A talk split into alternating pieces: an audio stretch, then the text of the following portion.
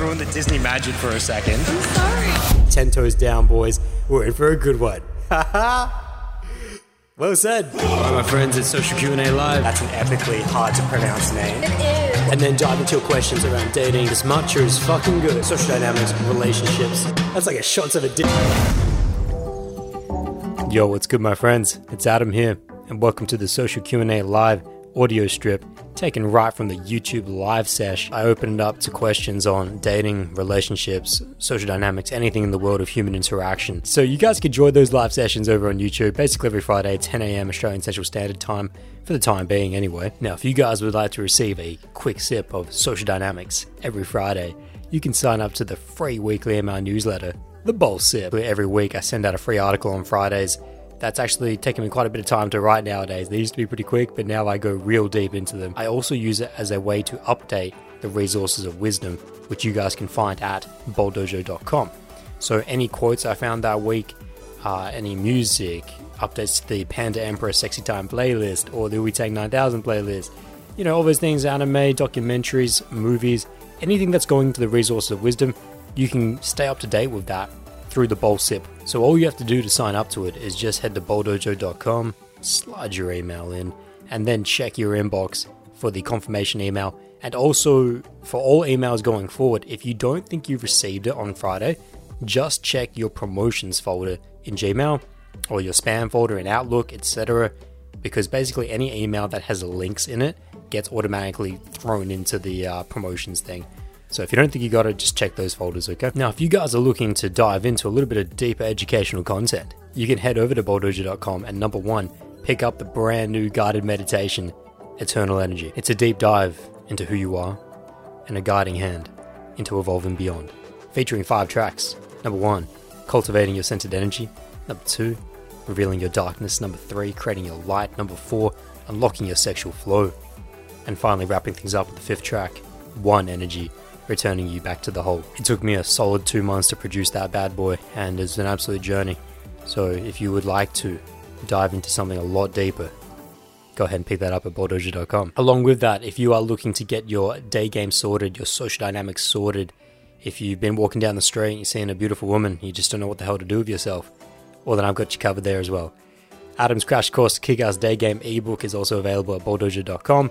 Quick action guide. Most importantly, it is not a sit in your chair at home and read and then go, hmm, that sounds theoretically reasonable. You need to actually get out there and apply. That's what it's intended to be used. When I created it, it was meant to be something you go out with, come home with, reference with, in terms of real world action. It just doesn't really make sense until you're actually going out there and meeting people. So that's what it's intended for. You want to use it as your uh, teacher, as your guide, as your kind of pseudo Adam along your journey. Along with that, I highly recommend pairing up a 30 day challenge with it. Anyone who buys the ebook, you just need to check your emails within 24 to 48 hours afterwards. I personally email basically everyone with a little tips for the ebook. And in that email, I recommend you get on a 30 day challenge and pair that with the ebook. Uh, it's just, it harkens back to how I got my journey and how I corrected my life at the beginning, corrected my social freedom, freedom of choice in my dating life came through the 30 day challenge. It's powerful. So that's what I highly recommend. And if you guys want more uh, information on the 30 day challenge, I often drop links in that email as well. And then finally, for those that are really looking to dive deeper, create action plans, bust through their limiting beliefs. I do offer one on one Skype coaching. The Bowl Inside is probably the best way to go, which is for my deeper level clients who sign up to packages. Packages are completely customizable to you based on frequency, based on volume, but basically, what Bowl Inside members get over once off Skype sessions is number one, priority messaging. They get access to my private WhatsApp number, and within 24 hours, I will respond to them outside of Australian weekends based on anything they need feedback on a situation they're dealing with this girl, this guy, family members, business relationships, etc. Want to check that text conversation, want to send me that audio, I'm going to be there for them. The second benefit Bowl Insiders get is priority bookings, which basically means you get fast tracked. That if you want to get in a session today and maybe someone was 50 50 about it, well, you get that session. You get your session times prioritized above everyone else, And especially for my clients uh, around the world with arranging time zones, it proves to be quite beneficial. So if you are interested in diving into the Bowl Inside packages, then you can just hit me up at bowldojo.com. In the product section, you find all the links there, and actually the links to everything I've just spoken about guided meditation, ebook, all at bowldojo.com. Just hit the product section and I'll see you soon. Now, if you guys would like to support this channel directly, you can donate anything that you wish through the PayPal link. You can do this two ways. Number one, on bowldojo.com, in the Bowldojo podcast section, there's actually a donate straight through the website uh, link right in that section there. So you guys can get that. Or you can also just go straight to PayPal, which is paypal.me forward slash ADAMOOI, Adamui, and you can donate anything that you wish. And I just want to say that whether you donate through the super chat on YouTube or you do it directly through the website or PayPal, anything that you donate is so greatly appreciated. It just helps keeping this show going. It lets me know that you guys truly value it. So thank you so much for all that have donated in the past and for all that will in the future. Anthony Kanchesta. And with all that being said, let's finally dive into social Q&A live. Yosha! Moshore. Cho moshore. Oh, right. So when she responds to you, she's going to be all over the shop. It's going to be this and that. There's going to be questions. There's going to be things that don't really make sense that she's saying. Okay, that's fine. Let it all run. Let her run her tap. That's what's most important because when you're setting up an open and free casual relationship, if you can't run the tap, allow her to run her tap and say that, uh, okay, I will be here to listen to you. It's like your very first opportunity to demonstrate to her that you are actually about what you just said you're about if you really did say that you will listen to me if things aren't right or if I need to ask questions or to review our open and free casual relationship, if that is if that's what you're saying you're about, then you should be willing in the very next moment to allow her to run her tap. So please do. It's the first demo of her building trust in this sense. So she builds that trust, she lets you know exactly what she wants. Now, this is what's really important there's only two things can happen as a result of this conversation. Well, it's kind of three, but it's it's two, maybe like a two split between A and B. So one one is that she just agrees off the bat, and she goes, "Fuck yes, Adam, I'm all about this casual relationship." Uh, maybe I have some a little bit of questions about it, and we'll get to the T's and C's a little bit later on. But for the most part, I'm in. And then you can go into the T's and C's, which we'll talk about in a second. Or that's option A. Or option B is that nah, hard red. It's definitely not for me. You know, I'm actually a little bit disappointed. I thought it was just going to be you and I, and you know, I'm not, I don't even really, not really interested in getting into an open relationship. You know, if we can't be just us two together, then I think we probably shouldn't do it at all. Right? There's very, there's not really much variance between it. There's very few women that are going to say to you, eh, maybe, maybe, you know, we could try it. We could try it, right? You know, there's it's not like even in the energy is what I'm talking about there. She might say, well, we could, you know, we could give it a bat, we could try it, but her energy behind it's going to sound sound very different. You know, most girls are going to have a very clean idea of this is for me or this is not for me. And so you have to be happening with both. You have to be okay with both happening, which means that T's and C's happen if she agrees to it. If she doesn't agree with it, if you try and do what I said before, if you try and backflip, if you try and then say to her, oh, because out of scarcity, oh, no, no, no, no, no. No, I'm, I'm sorry. I, d- I didn't even really mean it. I didn't really think about it. Let's just, it just be us. It'll just be us two. Or then she's to sink. That sinks anyway. Like a woman should sink you then and there. That should be uh, straight to the bottom of the ocean with that guy. Because what has he just done? He's just completely backflipped on his intent. What is this to mean in a month, two months, five years? Can you trust this guy? No, of course not. Drop that guy immediately. So if it's not that, if you're not going to backflip, what can you do then? Nothing. That's why you have this conversation. If you two aren't aligned in life journey, then that's it. That's all it ever needed to be. That's all it ever should be. So let it go. If she doesn't want to be into an open and free casual relationship, that's it. And so you should be able to harmoniously and humbly say, Well, thank you for your opinion. Thank you for sharing me honestly. Obviously, as I just said, that's not really the thing for me. It's not really what I'm into right now. So yeah, we'll just keep it as good friends. You know, we can be friends now. We can have a real friendship now because we explored the sexual intimacy off the bat, and now we know that we're not really aligned in that way. So that's okay. You know, we meet up for coffee once a week or once a month or something, whatever. You know, we'll just chill out every now and again. Okay. Now, I see that T has dropped into the chat saying he's here now. And he says, What about the backflip, Adam? So we've just talked about one backflip. Depends on what backflip you mean. And I have a feeling T means, What about the backflip in which that you put forward the T's and C's of this open casual free relationship, as in saying that you want it, because we haven't actually gone to the actual T's and C's yet. Let's just say that you voice intent that this is what you want, and then she says, I'm not down for that. And then you separate, but then a week later, she backflips and comes back and says, Actually, I am down for it. T, is that what you're talking about? Because if that's what you're talking about, uh, no, this doesn't make sense. Sorry, I'm talking about the mic. Does that make more sense? T, but T, if that's uh, if that's what you mean when you're saying backflip, is that is that the backflip you're talking about? Is what I'm talking about. Hopefully that mic, hopefully that audio is okay. Because that is a backflip. Yeah, T comes in saying, yes, what you coached me through with my first talk. Okay, T, that was a long time ago, so I can't exactly remember the specifics about that experience, but I could definitely elaborate on what about that backflip situation. It's actually not the crux of what we're talking about right now, though. I'll just very quickly say this because we're not going to go hard into it because uh, it's going way down off the path. Like T's quite late to this session. But yeah, what what about what if essentially T is asking is that she says she's not down for the open and free initially, but then a week later backflips and comes and says, Hey, I would actually like to try this.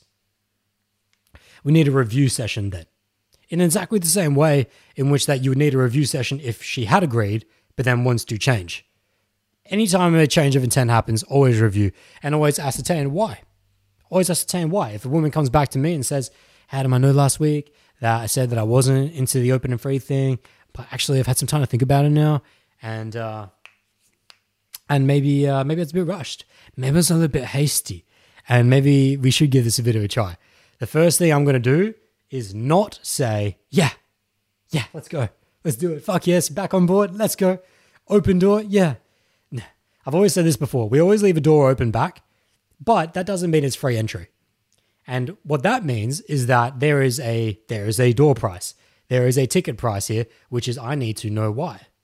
You can't just come back to me and say, after explicitly saying last week when I poured my heart out to you and saying that that's your hearts weren't in alignment, that connection wasn't there, you can't just come back in a week and completely flip without explaining why. You tell me why. What's happened in a week's time that has caused you to make such a fundamental flip of uh, life philosophy? She's going to have to explain that. And it's going to be case by case. Uh, if she says that, well, it's, it's, it could be anything. It really is based on what she says. If a woman comes back and says something to the effect of, well, you know, I kind of rushed it. I think I kind of, I was a little bit scared. I was a little bit afraid because I've never been in an open, casual free relationship before. And, uh, you know, I just didn't know what that would mean. But now that I've had time to think about it, I think that maybe I could try it. You know, it's, but those are just words, guys. It's about her energy underneath it. Because what's, what am I protecting against here? For those of you in the chat, Okay, we are going deep into this. it's a good question, though. What am I protecting against when I say that there is an entry price? That the explanation. What am I protecting against? What is the ent- when I say that the entry price is the explanation? What am I actually scanning for? What am I looking for in her answer that would give me a huge red flag? Because it sounded pretty wholesome, right? When I said that, oh, what if she says she's just afraid, she's a little bit scared, and she didn't really know about it, but now she does know about it. So uh, yes, you'd like to give it a bad now. It's like that's that's great, but actually, I, I need there's something there's something I'm checking for. There's something I need to know, especially if it's just it's been a week. You know, it's only been a week, and you're making such a backflip. Don't get so bogged down on the words. It's the intent and energy she's given me. That's the red flag I'm scanning for. If one of you can give me a specific about what a red flag intent or energy might be, well, then we'll get some money. Take my zenny. Shut up and take my zenny. oh, that's a great reference. I bet you can tell I've been waiting to use that reference for years. Uh, actually, I've actually. okay, so our first answer comes in from T. Also, by the way, uh, can any of you, whether it be TJ or Skeety Colo, can you uh, just let me know that the vo- the audio is still good? Just make sure because I just want to. I have played around with it since you guys told me uh, that it was good or not good. But the only problem is that the mic is just a little too close to my face. Yeah. No, I want to play around with it. It's there's a little bit of because I got this brand new desk. I'm just playing with the setup, guys. But as long as you guys can hear it and it's reasonable. Yeah, it's almost that bloody seven. I normally keep it at six. Okay, so okay, T comes in saying yeah, audio is fine for me. All right, Yosha. Okay, thank you. Arigato. Arigato. Uh, T comes in saying okay, his first answer. What am I protecting against? What is the red flag I'm protecting against? T comes in saying, in terms of if she makes a backflip so quickly on the open and free casual relationship, T comes in saying, checking for a neediness. Checking for a neediness. Yeah. Very simple words, only three words, but yes. Effectively, yes. Good job. Good job. Yoktekta. Uh, Jay comes in saying, you're protecting yourself from her pain of misunderstandings. If you have no door price and take the yes off the bat, then you open yourself up to her backflipping again and being hurt since she expected to be able to in quotes lock you down. Yo, that's it, Jay. That's it, Jay. The final bit, the final bit is the money. So while T's was like was definitely correct, the specific, just like earlier in this chat, one of uh, Milkshaker gave the general answer, which is correct but then someone hit me with a specific that was money. Uh, Jay's just hit the specific. Also, Eric had come in saying before Jay, seeing if she still wants the monogamous relationship, it's the reverse of dudes buy hat come in as friends but really want to be with the girl. Okay, I think it means it's the reverse of dudes that come in as saying they want to be friends but actually just really want to be with the girl, aka indirect of intent to observe. So yes. So oh, actually, then actually, it was actually Eric who got it first. There, unless you guys just put it at the same time.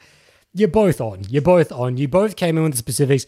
The reason why there's a door price, aka an explanation and a checking and reviewing of her intent, is to see if, to T's very macro point of we are checking for neediness, but what is the neediness? The neediness is that, to what Jay said of that, well, maybe she's actually thinking of actually trying to lock me down that she actually wants to lock me down. When Eric said that uh, she wants the monogamous relationship, absolutely. What if she's trying to pull a fast one all Adam? What if she's trying to play that game of, uh, but actually, guys,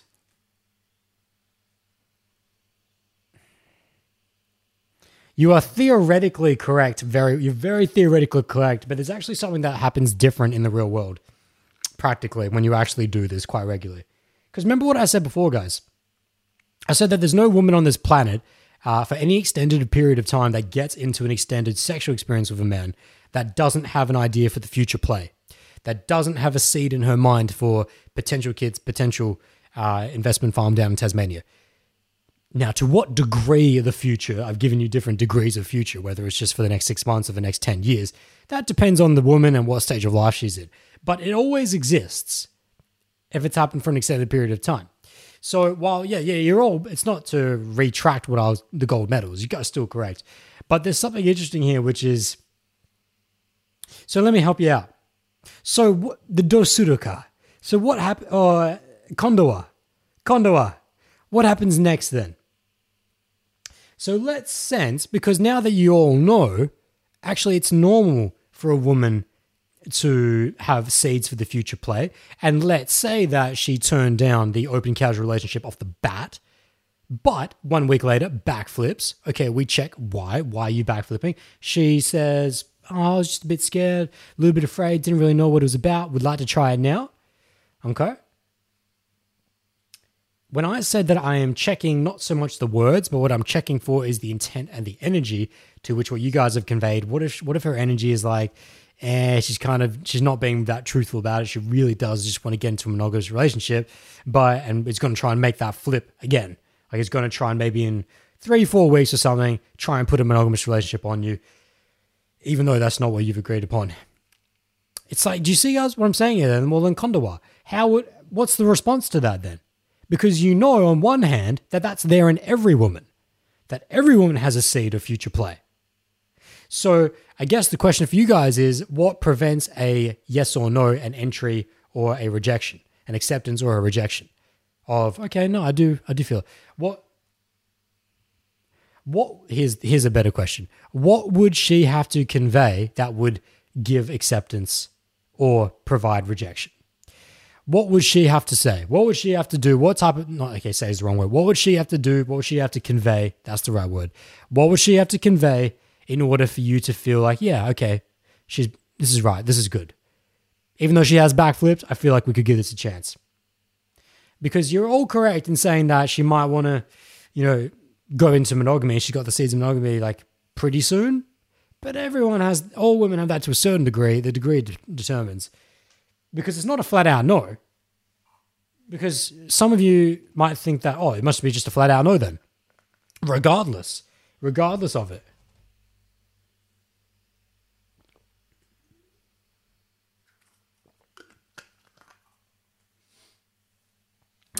And don't get confused on don't get confused on what I said before about if a woman tells me that because remember guys some of you might get confused with the pre and post intimacy. This is post intimacy. This is not the same conversation as what we talked about before when I said uh, if a woman says to me pre intimacy that we can't have intimacy unless you agree to a relationship and then so I'm out either way. I'm out either way whether whether you know if she tries to backflip on that no no no, no. There, there is no backflip. There is no door back because it's just there's no one that's a huge huge problem there in terms of the the gap of life journey. That's pre-intimacy. We're talking about post-intimacy here. That's why there is a door back that's why there is a door a ticket price. So just don't get confused on that. For some of you maybe in the podcast who are paying uh, real keen attention. I really because that just hit my mind. Someone might get confused on that. Okay Eric's saying next is you lay out the T's and C's and see where she lands. Ooh, baby. Or, or afterwards, if she breaks those terms, that'll betray what her thought is of the future together. It's like, Eric, you've given a spot on micro answer, yet you haven't given me the macro box. You gave me the present inside the box, but you didn't actually give me the box. So what's really interesting is that normally happens in reverse. Most guys like Milkshaker and T, they will say, oh, it's neediness, oh, it's scarcity. But then they don't give me the, the actual reason or the answer. You give me the reason, just not the actual what it's called or what, what we would call this. Nailed it though. Nailed it. I just want to say, I'll see if anyone gets it. Otherwise, we'll move on. Uh, Skitty Colo comes in saying she would have to convey that she would be okay without you. Okay the day before she met you and okay the day after. That's an old school principle right there you're 100% spot on, Ski. And Mr. Colo, you're also spot on in the same way that Eric's spot on. So, Ski, if she would have to convey that she would be okay without you, what do we have to do? What do we have to give her?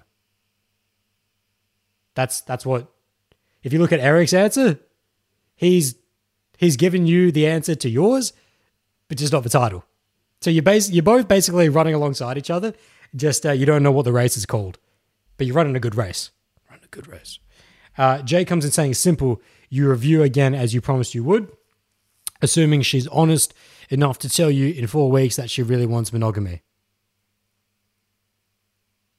Yeah, that's too trusting, Jay. That's too trusting. Too trusting. No, there's there's a there's a higher price than that. Because what you're saying there, Jay, what I what I've understood from what you're saying is that you're saying that if a girl backflipped on an open and free casual relationship came back in a week's time and just said, "Oh, was just because I was a bit scared, I was a bit afraid, uh, but I feel like I'm ready to try it now." And so, Jay, you're essentially saying that you're like, "Okay, that's cool, and we'll review again in four weeks." So let's do it. Jay's saying let's do it, but we'll review review again in four weeks. Not on my watch, Jay. Not on my watch. A lot of pain can happen in four weeks. A lot of time can be misplaced in four weeks. A lot of experience can be misplaced in four weeks. So not on my watch. Uh, I like though that you have the idea of review. It's just too late. Too late. Uh, the other guys are closer with it because they're giving an immediate review. Hmm. have a chomp on that. Ski comes in saying, give her the ultimatum question mark for the lack of better words. So you're asking me a question, Ski? Because that's not an answer. uh, Andy Power comes in say, I believe when women are dealing with an ambiguous choice for casual or monogamous relationship with a man, they decide on, in brackets, cont. I think he means continued, as in he's still typing. How long are we going to wait for you, Andy? How long are we going to here? How long are we going to wait here? What do you mean continue? This is not an episode of Pokemon. You can't just say to be continued. oh shit. so okay, no, finally he comes in with it. Okay, so apparently we're on episode five of uh, season eight here. Andy Park comes and say that he goes continuing on. The casual choice is to see if prospective partners have more value, or the monogamous choice is so high value they are compelled to settle down with him. So hang on, what are you trying to say, Andy? He's saying, I believe when women are dealing with ambiguous choice for cat. So Andy, the you've already gone way off at the beginning of your answer. This is not ambiguous. This is the complete opposite of ambiguity. We have had a direct, congruent, and authentic, open, and honest communication with her, telling her exactly what it is, why it is, and how it will be. I'll get more into the hows, the, the actual T's and C's later, but the general hows. We'll get into some micro hows later as to like how often do we see each other, do we see each other's friends, etc., texting, etc. We'll get to that later. But Andy, you've completely you've gone off the rails here because this is not ambiguous in any way, shape, or form. That's why this is so rare and why so many women don't know what to do in this position uh, if they haven't experienced it before. Because a lot of women haven't experienced a guy have a direct, congruent, authentic conversation like this with them, especially uh, so early, only post intimacy, one experience. So, yeah, you're a bit off of that. And also, the rest of your answer doesn't seem to be quite relevant to what we're talking about right now. So you might just be talking about something quite just different in general, uh, but definitely not ambiguous. We are very, very pointed with this. So, anyways, I'm not going to wait any longer because this lesson shouldn't really take too long to come out. Basically, to wrap it back up here, when when Eric had said, next is that you lay out the T's and C's and see where she lands or afterwards if she broke those terms. So that's where Eric has nailed it. He just didn't have the title. He didn't have. He'd already gotten it right. He'd already given the right, the correct answer. And then when Ski had said that she would have to convey that she would be okay without you. So what are we talking about here, guys? What is what are the what are their two answers pointing towards? Test and review, but immediately. Eric gave it to us. If Eric, if you would just start your sentence out by saying that, okay, we need to test her by saying what the T's and C's are and seeing how she reacts. That's all it is. The only part you missed was that we need to test her, which is what Jay has missed. What Jay missed was that he was just going to let her straight in and review in four weeks. That's not on my watch, not in my house. That's way too much time. Uh, that's way too much for exactly the same reason we talked about at the beginning of this podcast. Seeds of attachment can be laid in four weeks quite deeply. It's not going to happen. We need to be, uh, we need to be, we need to screen better than that. And the way that we can screen better than that is by doing as Eric said, which is that next you lay out the T's and C's and see where she lands. Because what is that? That's a test. That's a test because she might, you got to go macro of this now and actually just get yourself into the conversation. Remember, she said adamantly last week, no, did the backflip. Oh, I've gone so deep into this. We're here now. And so we come back a week later. She said, actually, Adam, we've got to talk again. All right, we get some coconut oil out. We come for the tea. She comes down, she sits down. She even brought the coconut oil. And like, hang on a second, we need to talk before this coconut oil happens. is Just over a second. And she's like, okay, well, last week I know that I said I was, you know, not down for this at all. But actually, I think I was just a bit afraid. I think I was a little bit scared. I didn't really know what to do. So I just said no out of default. But now thinking about it, I feel like I'd like to try it. So in my mind, it's not a it's not a green door. It's not a straight open door. It's like, I'm not going to take your word for it. I need to test you immediately. Because she doesn't even know. We didn't even get to the part of the conversation about how the open and casual free relationship runs. We didn't even get into the T's and C's, as Eric has said. So, how can she even. Like, she heard some macro things about, I need to see other people, she needs to see some other people, and we need to learn about ourselves in relation to others. But that's macro. And if you have some time, you can probably get that harmonize that in your head. A woman can harmonize, Jesus, can harmonize that in her head on macro if you give her some time. But in micro, it's a very different thing. And this is where people fall. People fall and burn in the micros, which I've seen with so many different clients. So now is a perfect segue into the actual T's and C's, which I said we'll get to, of the open free cash relationship. So let's say that yeah, you've you've had the macro conversation, whether she backflipped or not. There's only two things, two examples that you're going to have to give the T's and C's. Either option A, she agrees off the bat, in which that of course you're going to go into the T's and C's of how it runs, or she does a backflip as we have just discussed, and you later on have to explain what the T's and C's are.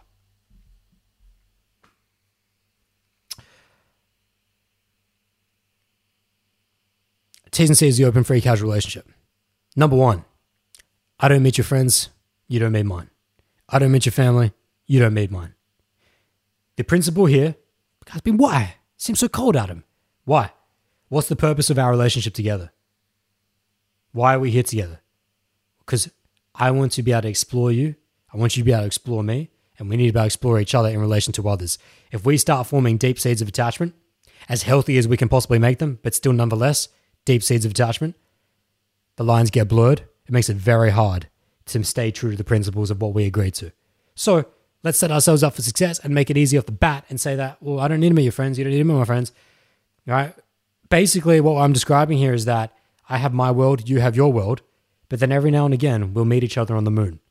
And while you may, and here goes principle number two, and while we may not see each other that often, while we may not get to see each other on that moon very often, when we do, you get all of us. I get all of you, you get all of me. What does that mean in real world? To principle number two, we only see each other maximum once a week. Maximum. Maximum once a week. Optimally two, three times a month right? So you're not going to see me that often. But when you do see me, you see all of me. I'm not going to be on my phone messaging other girls. I'm not going to be on Instagram. I'm not going to be scrolling YouTube. If I say that I'm going to meet you at 8 a.m. down at the beach to go to a cold plunge, and then we're going to swim in the water with the seals, and then we're going to get some breakfast up at the cafe, and then we're going to go fuck around with some people in the mall, and you know do some social experiments. And we're going to just spend the day together, and we're going to do some shit together, and you know we'll go out, we'll go out at night, and We'll go to this. You said you want to go do some dancing. I'll do. I'll be. I'll be with you there for dancing, and then you want to come back and we'll do some sexual exploration. We'll blow each other's minds. We'll learn about each other and sexual connection. And at no stage throughout any of that journey together will you not have me. But the the reason why that's so special is because you don't get that every day. You don't get that every week for most of the time. You know? So, what have we gone through here on the micros? Number one, we keep our world separate. Number two, we set the frequency in which that we do meet each other on the moon, that we do actually get to see each other. Okay? This is it's keeping worlds apart, but then also making sure that someone's happy with that. Because how could someone agree to that if you aren't willing to then go and say that, well, what does it mean when we are together? Because no woman would agree to that. No person should agree to that if the person offering that can't also offer something that no one else can. This is why uh, I've continued to live in this style of relationship for so long, because to me, it means more. It means more to me at this stage in life, to me personally, and it won't be forever. It's just this stage in which that I find it more fulfilling to to not see someone for a long time, but then to give absolutely everything in a very short period of time. And then we go back to our separate worlds. That's my stage in life right now. But the point and the principle of what I'm saying there is that she doesn't get that from anyone else. No other guy's willing to do that for her. She may have uh, other casual relationships, like, but they're not really real casual relationships. They haven't been set up this way. She might have the other guys that she sees every now and again. She might have just got out of a relationship that was she was in for three months, six months, a year maybe. But uh, the average level of fulfillment experienced always was a low hum six to seven, and that it peaked at a ten maybe once, maybe twice. Maybe when they first got together, first time they had a sexually intimate experience and it went right. Maybe when her birthday, maybe when she uh, graduated from uni, etc., etc. Special life events also coincided with them having an awesome time together in their relationship. But the general low hum was around six to seven. That's the level of experience they felt. If 10 is an absolute uh, spiritual orgasm, and zero is an absolute an absolute core fish, right? Absolutely fish, right? Just nothing. She's going to experience around a six to a seven, and that's pretty good. Most people would settle for that. Most people would settle for that. However, if you can say to a girl in that analogy, which is that there is no low hum, there is no low hum. There will no, there will not be a daily texting. A another principle coming in. There will not be a daily texting. There will not be a daily phone calling. There will not be a me meeting with your friends, me meeting with your family, so that you're actually in my general awareness. So even if I'm not texting you or calling you directly, but you know that he knows my friends and that and that he knows my family, then you can have little mental movies in your mind playing because you have relation to other people in your reality that he knows. So it's he's even more connected within your frame of reality. So that keeps the hum going of him in your reality. So none of that. But the one time we do connect, you get a spiritual orgasm. You get every single fiber of your way of perceiving this reality gets torn apart because the time that you get with me is 100% dedicated to you and that nothing else exists except for me and you in this moment. Whether we are literally just in the water at the beach, just lying in the shallows, kissing each other, watching the sun going down, or we're just lying on my bed. Chat about that.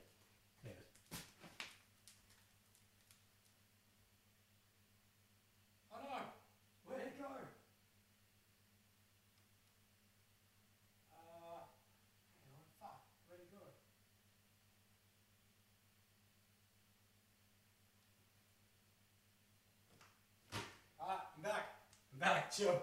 Chill. Chill out. Okay. Okay.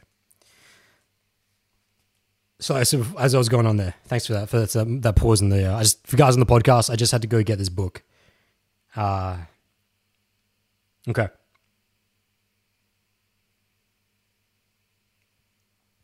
Birds. Birds. Why am I getting choked up? Why am I getting choked up while reading this? Okay, I gotta, I gotta calm down with this. This is ridiculous. Okay. Birds.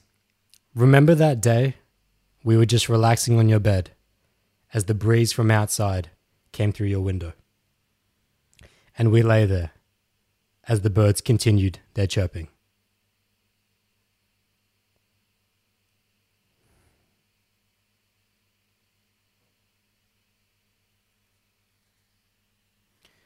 Birds. Remember that day we were just relaxing on your bed as the breeze from outside came through your window. And we lay there as the birds continued their chirping. Whether I was with you because we were at the beach and we were just meditating as the sun went down, or whether birds were just laying there on your bed and just hear the sounds of the birds chirping as the breeze came in through the window. Whatever the experience is, it will be an absolute 10 spiritual orgasm that tears apart the fibers of your reality, to which that reality no longer exists. That is what I'm painting, and that is what you have to be able to deliver if you are going to enter an open and free casual relationship. Because if you are not willing to have the low hum stimulation of see you every day, talk to you every day, get a six to seven, get a six to seven, which is not bad, still good, but it's a six to seven, but it's every day and it's, it's a nice accumulation across days, across time. If you're not willing to give a woman that, then you have to be willing to give her the opposite, which is absolutely nothing for a long period of time. But in the one moment that you do get together, that it is just, it's birds. It's it's a complete forgetting of everything else that ever existed. And even though that only, and because you know there's a time clock on it, you know it's only today. And then I might not see him, I might not see her for another week, two weeks, three weeks. But the one time that I do see him, or the one time I do see her, I learn something new. I learned something new about myself, about him, about what life really is. To the point where we could just be laying there on the bed together. And just as the breeze comes in, you hear the bee, the birds chirping, and that's all that matters. You know that that's a that's what I'm talking about. Now, you guys wondering why did I have to go get that? What is that even from? What is that even from? You guys want to know what that is? That is. Can I? Should I show this? Yeah, I think should be okay. So I think you can see this on the book. Actually, it'd probably be disrespectful if I didn't show this. So, can you guys read that? You should be able to. On the podcast, what I'm for the guys on the podcast, what I'm holding up right now is a little square book that says Adam and Julie. And this was a a book one of my girlfriends gave to me. And on the first on the first page, there's three little birds. I'll cover up the rest. I'll cover up the rest, but you can see there's like three little birds, and it just says birds. Remember that day we were just relaxing on your bed as the breeze came from outside, as the breeze from outside came through your window, and we lay there as the birds continued their chirping.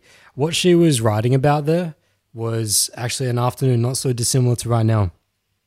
It was very warm, it's very sunny, and there was this thing that uh, I don't think I've ever described this. I don't think I've ever talked to you guys about this on the podcast.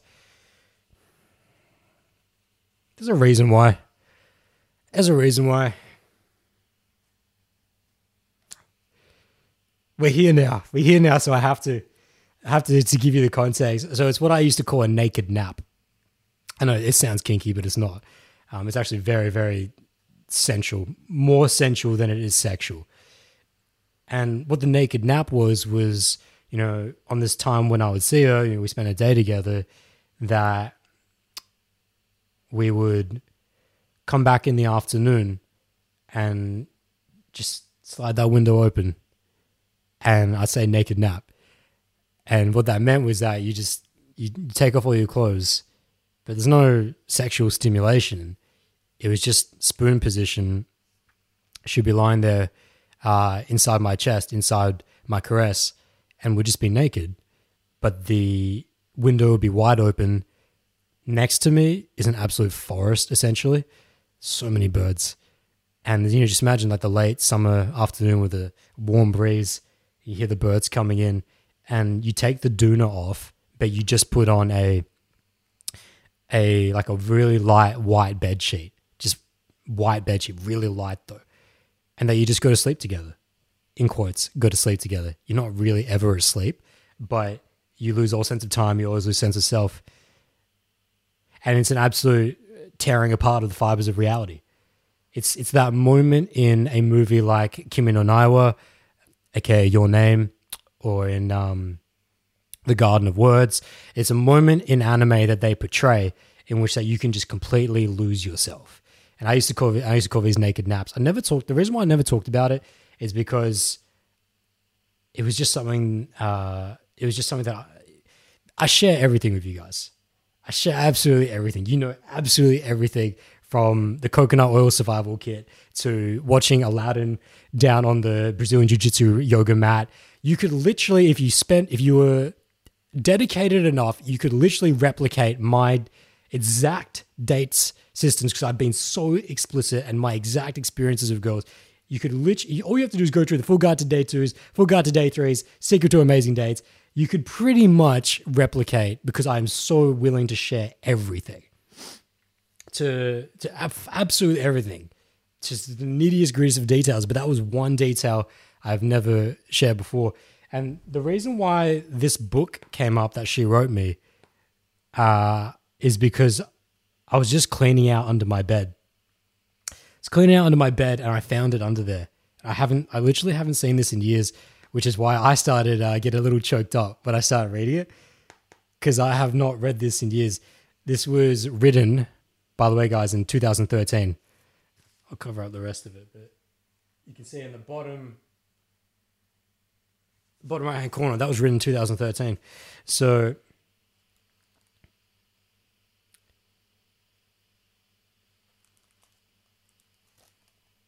I'm just I'm what I'm doing here is I'm just looking through it and just seeing if there's anything you guys might get benefit from here.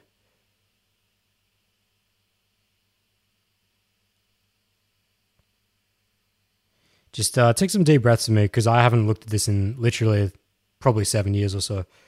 Um, but I knew that part, the part about the birds, the the naked nap, which speaks. Where are we in this podcast? What we're currently discussing is the what you have to be able to deliver and honor if you are going to do an open free couch relationship that makes it worth a woman signing up to the T's and C's. And you know you fucking nailed it when she's willing to write that little that little description. But I just want to see if there's anything else here.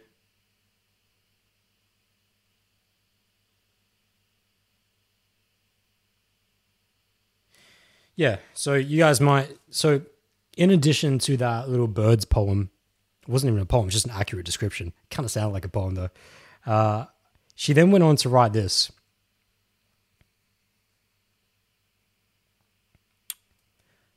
I just want to confirm that we are together here on this spiritual plane. And that means we have met for a reason. I appreciate you for everything you are, everything you do, and that includes us growing together. And it's probably obvious by now that my eye twinkles for you, because each day, each moment I spend with you, I cherish. I love how we accept each other for our flaws that can't be fixed and fix the flaws that are unhealthy and can be changed. I love you. So,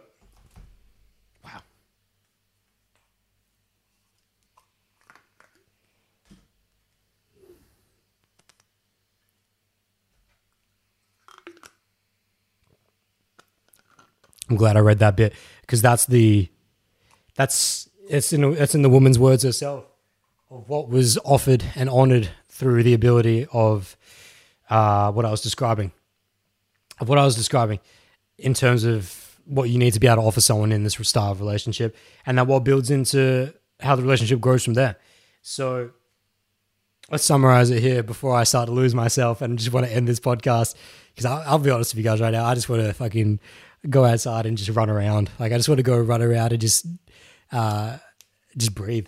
You know, that's absolutely amazing. It's but the reason why it's amazing is because of where we are in this conversation, where we are in this podcast. Like, yes, me reading that on my own would make me just have a small smile to myself. But the reason why it's really lighting my heart up right now is because I just got done telling you guys about how if you aren't willing to go into an open uh, to a closed, locked, monogamous relationship that gives a low hum of sensual experience on a six to seven ish, which is pretty good for most couples, and then a few tens here and there but you're going to say to a woman, we're not going to do any of that, but we're going to do this open and free thing, which is casual, which means that I have my own world, you have your own world. We'll meet on the moon every now and again. No more than one times a week, preferably though, yeah, two to three times a month, right? But when you do meet me on the moon, or when you do meet me at my bed and we slide open that window and you just hear the birds chirping, and we're just lying there together naked, just breathing together, wide bed sheet, and that's it.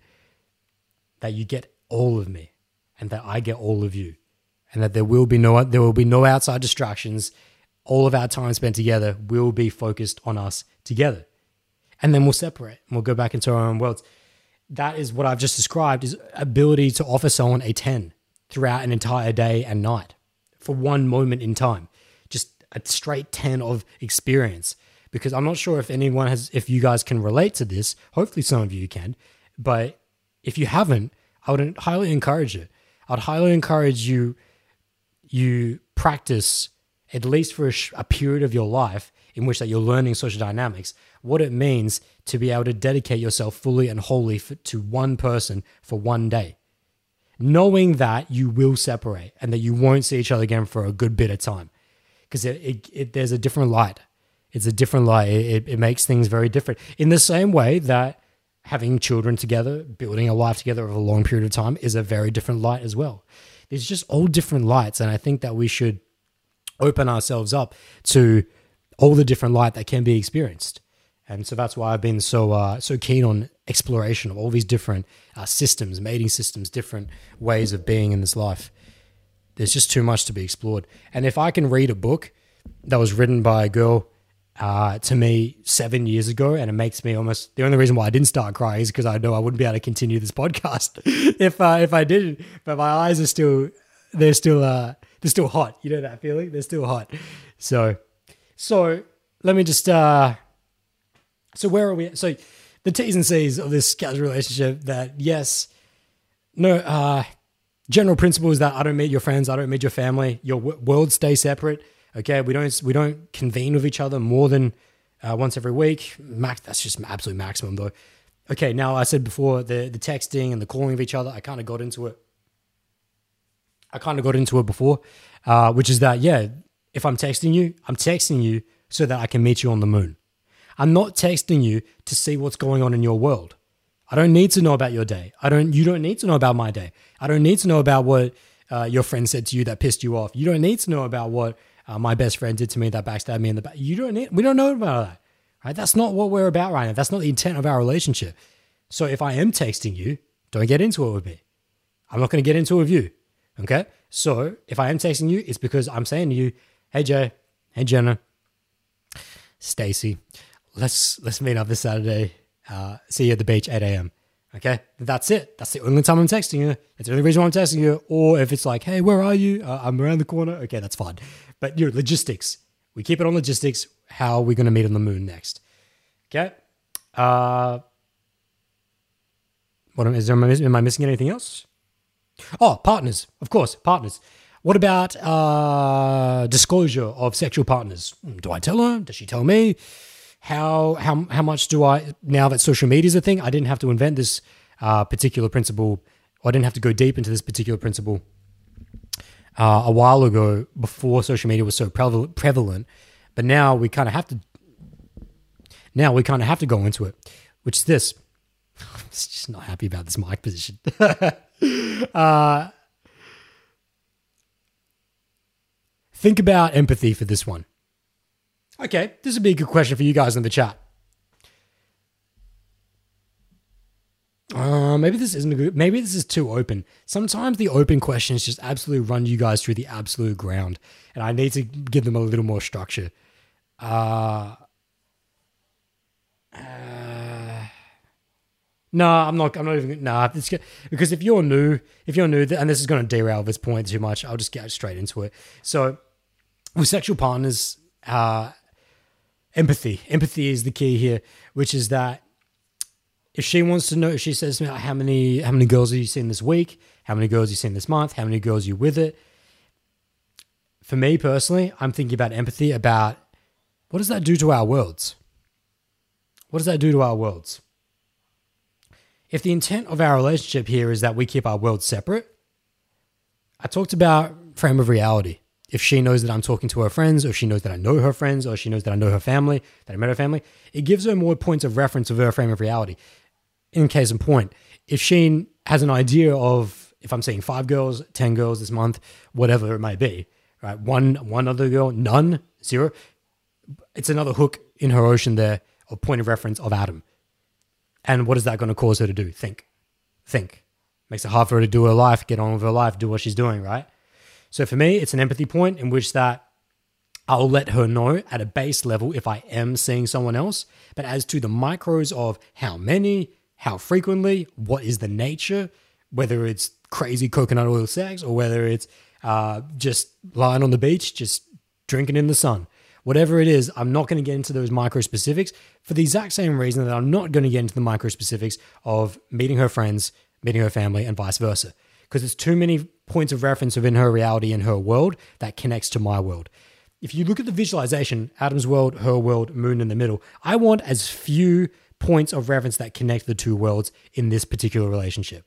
I want us to to maintain as much separation as possible until we get ourselves onto the moon because that only hypes that's what hypes the experience the chirping birds when you're on the moon.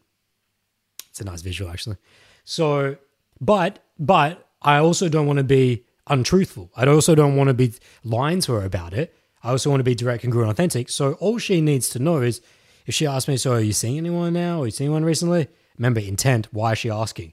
It's going to be very important as to why is she asking. How is she asking? If she's going, so who are you seeing? Or, you know, she's getting a little bit mm, about it.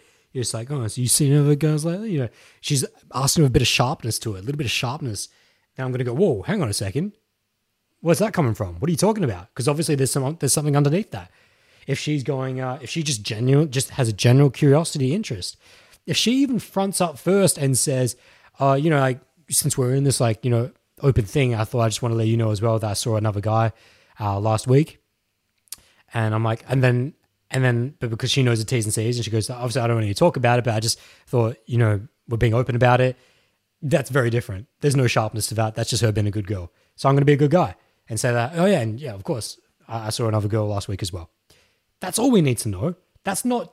It's not too much of a deep riff or a deep a deep uh, cord, a, a rope attaching our worlds together. Like I know because that's part of the T's and C's that we should be seeing other people. So if she lets me know that she saw someone the other week, that's fine. Or that she is in fact seeing someone else, that's fine. But I don't need to ask her who, when, wow, hi, you know, how, why. I don't need those details because then you're breaking the T's and C's. Now you're stepping into neediness, attachment, scarcity, egoic, egoic darkness. So we don't need any of that. And I think that really just that really uh that's really all the core principles. There are some there are obviously nuances you guys if you hit up on a nuance, you can hit me up with on Instagram or whatever at ooitang1. But that's the main principles of setting up the open and free casual relationship. Why do we do it? Number one, first and foremost, intent is that we choose the most opportune mating system.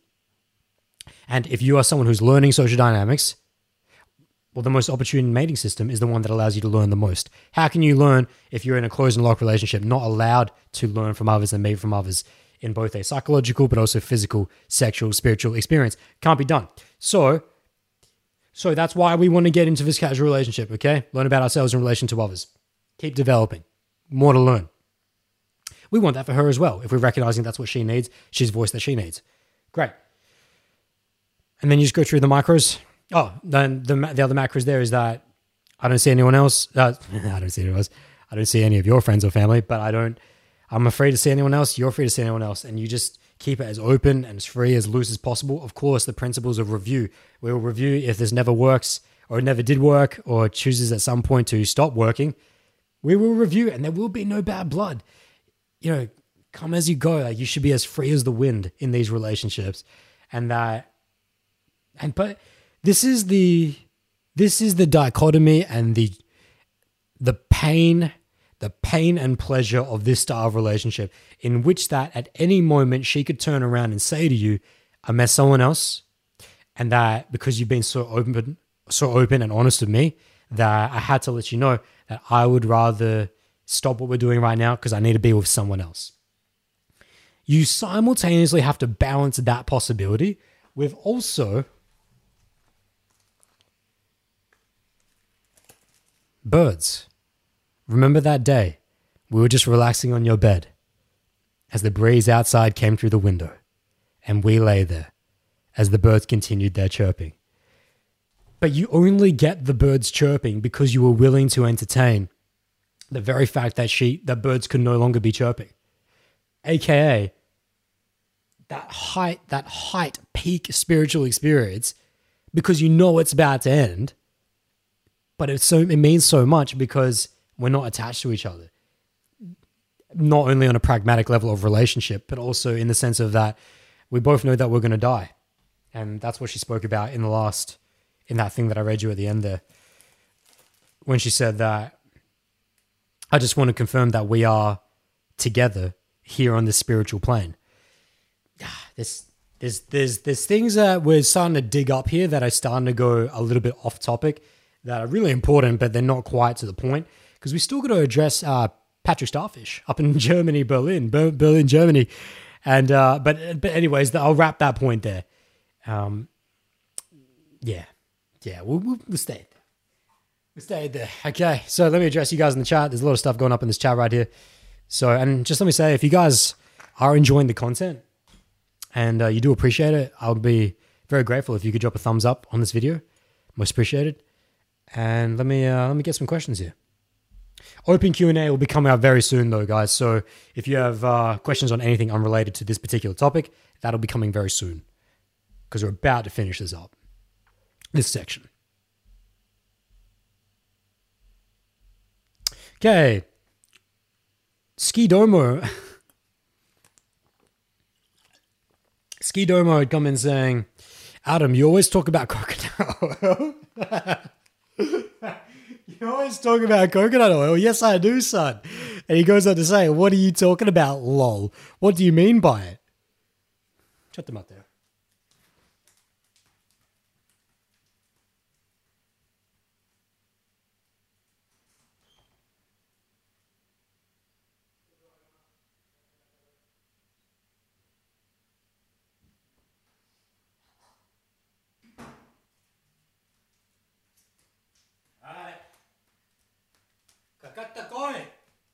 Koi. Ski. When Ado Ski Domo, aka the Ludicolo, came in saying, Adam, you always talk about coconut oil. What are you talking about, lol? What do you mean by it? What do you mean what I mean by it? This is what I mean, Ski. Make sure you can see this. Listen, Ski, you're a Ludicolo right now. This right here is a there we go again, the writer. This is a one liter this is a one liter jar of certified organic, raw, cold pressed or coconut oil from the House of Health for a grand total of $12.99 Australian. This is what I mean by coconut oil. I don't know what you're talking about. What do you mean? What do you mean? What am I talking about? We're using coconut oil. Okay, I'm only fucking with I know he's talking about what I say. Uh, go ahead because I often say things like, okay, you get down on the rug, you got that green tea, you get that coconut oil. But Ski, oh no, Ski wasn't here for last week's session. Ski wasn't here for last week's session. He was doing some other ludicolo business in which that he wouldn't have heard the story from last week in which that tea was was on a sexually intimate experience of a girl giving her a coconut oil massage. So Ski I should take it a bit easier on you because you weren't there. But also, I think it's pretty self explanatory. In fact, I think I have explained it, which is that, listen, you look at this coconut oil right now, it's pretty cool temperature in here, so it's solidified. So you can't really do that much with it right now in terms of with sexual experience. It's pretty hard. But if you just take some out and rub it between your hands, coconut oil is extremely temperature sensitive. So I'm not going to do it now because I don't want to get oil all over my hands. Yeah, how about this? So just to honor the the, the oil, let's just yeah, it'll always be there. Okay, always be fucking there.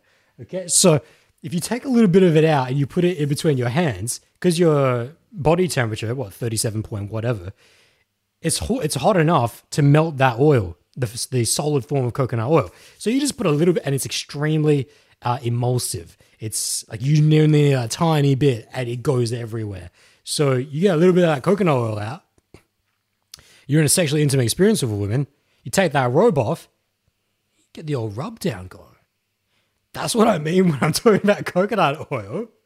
Like, Ski, you've been watching this social Q&A long enough since like episode seven or eight, almost a whole year, to know that I always say you're down in that, you're in the coconut oil aisle, you see that 10, direct and good and authentic. Excuse me, miss. I see you here in the coconut oil aisle. I had to say, hey, I think you look beautiful. My name's that. You've always heard me say that. Why am I always buying coconut oil? I don't even eat it. I don't eat it. It's the rub. It's the rub. It's the rub, Ludicolo. It's the rub. Right? It's incredible for uh, essential massage and sexual massage as well because it's actually pretty good for the skin. It's edible. It's very emulsive. I don't I don't think I can give a deeper explanation to what I mean by coconut oil. and hopefully that answers everybody's key. Holy shit. That is a Ludicolo moment right there. Okay, Jay comes up in here saying, Adam, please tag or clip the segments where you deliver the A bracket desire for the casual and B the tease the T's and C's themselves as possible. Much appreciated. Yeah, yeah, yeah. Uh, for those that don't know what Jay's talking about, it takes me at least a day for, for four hour sessions. It might take me two days, but I always review these sessions and put time marks of the most explicit and most important uh, points in the YouTube descriptions. So it might be there two days later, but they will always be there. Uh, pretty much every session, except for maybe the first seven, have time marks in the YouTube description. So yeah, don't worry, Jay. I'll I'll make a note of that. He wants desire for the casual and T's and C's. Yeah, easy, no worries. Thanks for that. That'll help other people out as well. Andy Power comes in saying, Adam, let me know if I'm understanding this correctly. Casual relationships are to establish healthy boundaries while allowing complete freedom. Listen, Andy, you are correct, but that is not the primary. You are listing subsidiaries that are very important, very important subsidiaries. When you say that casual relationships, let me know if I'm correct, that casual relationships are to establish healthy boundaries, that's a nice subsidiary. That's a nice thing that happens in which that, yes, both partners get to learn about, oh, okay, steady the ship. Oh, I felt really needy for Adam tonight. I really wanted to message Adam tonight and just tell him that I had a really hard fucking day, but I know that's not part of what we're doing right now. I need to learn to steady myself, to slow myself down. It's like I was with this other girl the other night, and and it was okay, but it just wasn't nearly as amazing as what it was with Jenna. And so I really want to tell Jenna that because that's going to make Jenna feel really good. But hang on, not only does she not need to know that, I'm not even. It's got nothing to do with us, our T's and C's of only texting for logistics to me back on the moon. So I need to steady myself, sit, and breathe. So you're talking about healthy boundaries. Yes, you will subsidiary. Uh, you will learn these subsidiaries that are really good things, but there's not actually the primary. And I think Andy posted that quite a bit ago. And so the primary, like I said, is to learn yourself in relation to others and to choose the operating, the optimal mating system for your current life development, which is the most opportune. What is the most opportune for someone who's trying to learn social dynamics? The one that allows them to learn the most. Okay. Alexander Schmidt comes up in here saying, Yo, can I ask a question kind of related to casual relationships? You sure can, my friend, if it is related to casual relationships. If it's not related to casual relationships, when we get to open Q&A, uh, you can drop it then as well, and we'll get to that. Okay, Jay comes in saying, I'm choking up just listening. And I believe he dropped that when I started reading The Birds. Something like that. Oh, that's good, Jay. It's good you can feel it. It's good you can feel it. Only helped by the crisp video because you guys can be here in the room with me.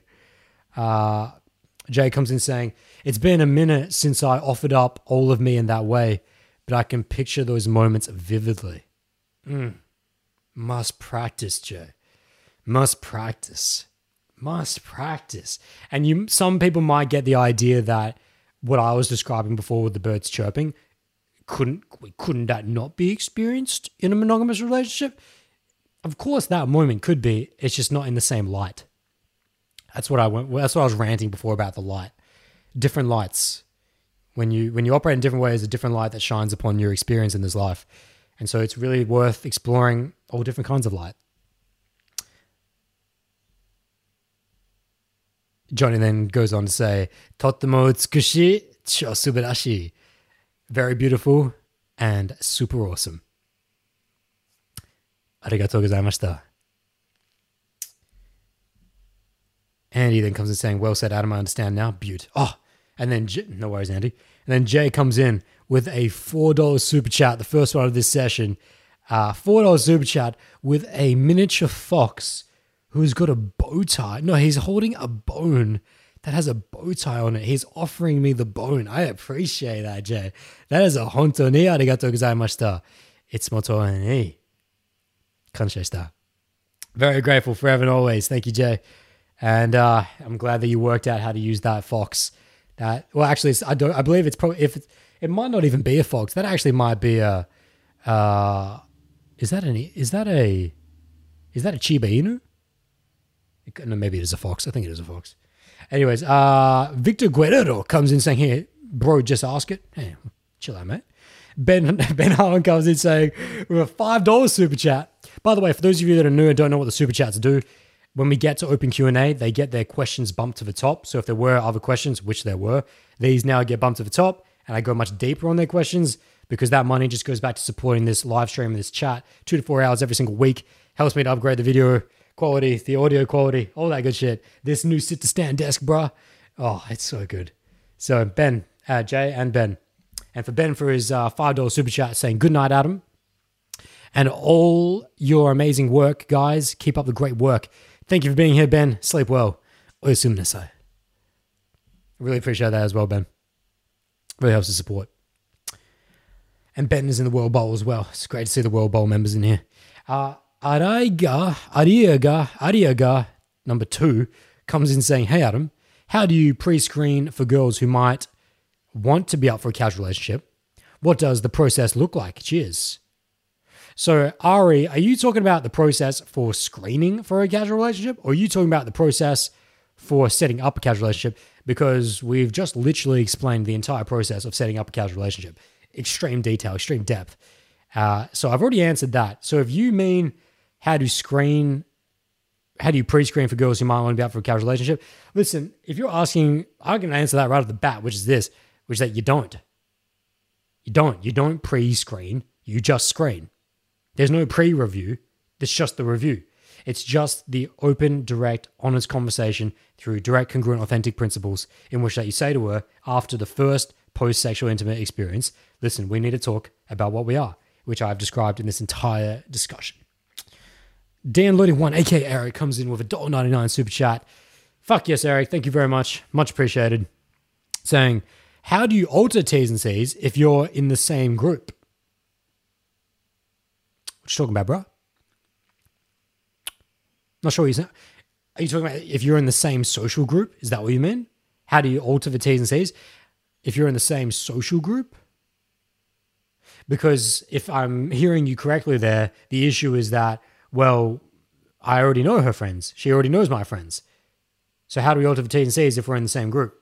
Just confirm for me that confirm for me Sorry, I'm just seeing some Pokemon references. Eric, just confirm for me that I am going getting you correct right here, in which that when I say that you think you're in the same social group, has that ultimate T's and C's? Because I'm about to run on it. Yeah, yeah. Eric comes in saying, yeah, social group, especially the friends part. Very good. So, listen, at this stage, your worlds already have a rope connected to each other. That's uh, irremovable, irreplaceable. It can't be disconnected, this rope. You guys, for however much time, if you if you guys came together in a social group situation, whether it be your jiu-jitsu, whether it be your uni, whether it be school, high school, whatever, work, right? If there's already a rope attached, there's no point in trying in attempting to disconnect it. Because that's just it's not gonna happen. So Eric says dollar ninety nine social chat only allows for uh, uh, fifty characters. No problem, no problem, mate. No problem.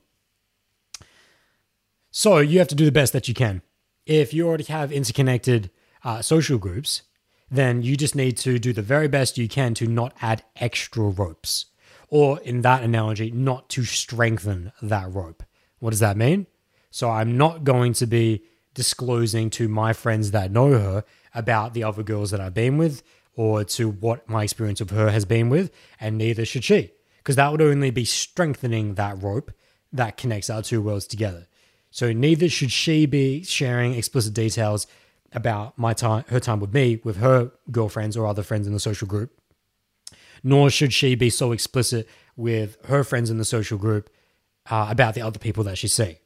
Just if the rope's there, the rope's there, but you don't need to necessarily continue to strengthen it and continue to bolster it. You know what I'm saying, Eric? Hopefully that that adds on. If I if you have further follow up questions because it's a super chat, please hit it in. That's a pretty quick answer for me I fucking nailed it. But if there's anything more you'd like to add on, just please do. And uh, Jay didn't actually ask a question for his super chat. So Jay, if you have a specific question, yours was the first super chat, so I'm more than willing to target something specific here. Uh, however, we haven't actually finished the podcast. so Jay, when we comes time for open Q and A, because that question that that that super chat that Eric just gave was specifically about this particular topic. So I'm willing to answer that now. But uh, but if uh, but Jay, if you have a question related to this topic right now, I'll hit it right now. Otherwise, if you have a question for later on, just let me know and we'll bump it to the top. Okay. Because we got on such a deep, deep sexual rant. I don't like the word rant because because rants have got a negative connotation. It was something beautiful that little moment we had before that uh that conversation I had with you guys about the birds chirping. So now we just need to po- polish it up because polish it. We haven't even addressed bloody uh, Patrick Starfish. Oh, and Dan and Eric had said perfect. It helps. No worries. Thank you, Eric. Thank you very much. So, my friends, let's get back to the guy in Germany. Let's get back to our early 20 year old who's on his had his first ever sexual experience, sexually intimate experience with a woman from Cold Approach, which was from his first ever date to ever. And he's it's just absolute struggle town trying to get through these challenges, and he's finally there. Okay, so we had to pause his story because I realized in order to ask, answer, for you guys to be able to answer my question about his story, you have to know the T's and C's of an open and free casual relationship. So, he says to me in his email, It's Sunday morning right now. And last night, I've had the best sexually intimate experience with a woman I've ever had. It was with the girl I fucked up the kiss with on the first day, too. It was our day three yesterday, and she came to my place. During last week, listened to the other social Q&A, the last social Q&A, Sex in the Truck, and let myself be inspired by it. I decided to take it slow and just pleasure her that night. It was good. But what was most beautiful was lying in bed with her afterwards, deep talking, completely losing track of time. I obviously still made countless mistakes, as expected, but I'm grateful for all of them. I just can't believe how fucking lucky I got. This is the first girl I went on a date with. What other chances we clicked so much and everything kind of fell into place somehow? Absolutely ridiculous. So, here's the first question for you in the live chat in the social Q&A, in the class discussion. Now that you know the ins and outs of an open and free relationship, casual style, should I give this to you as multiple choice?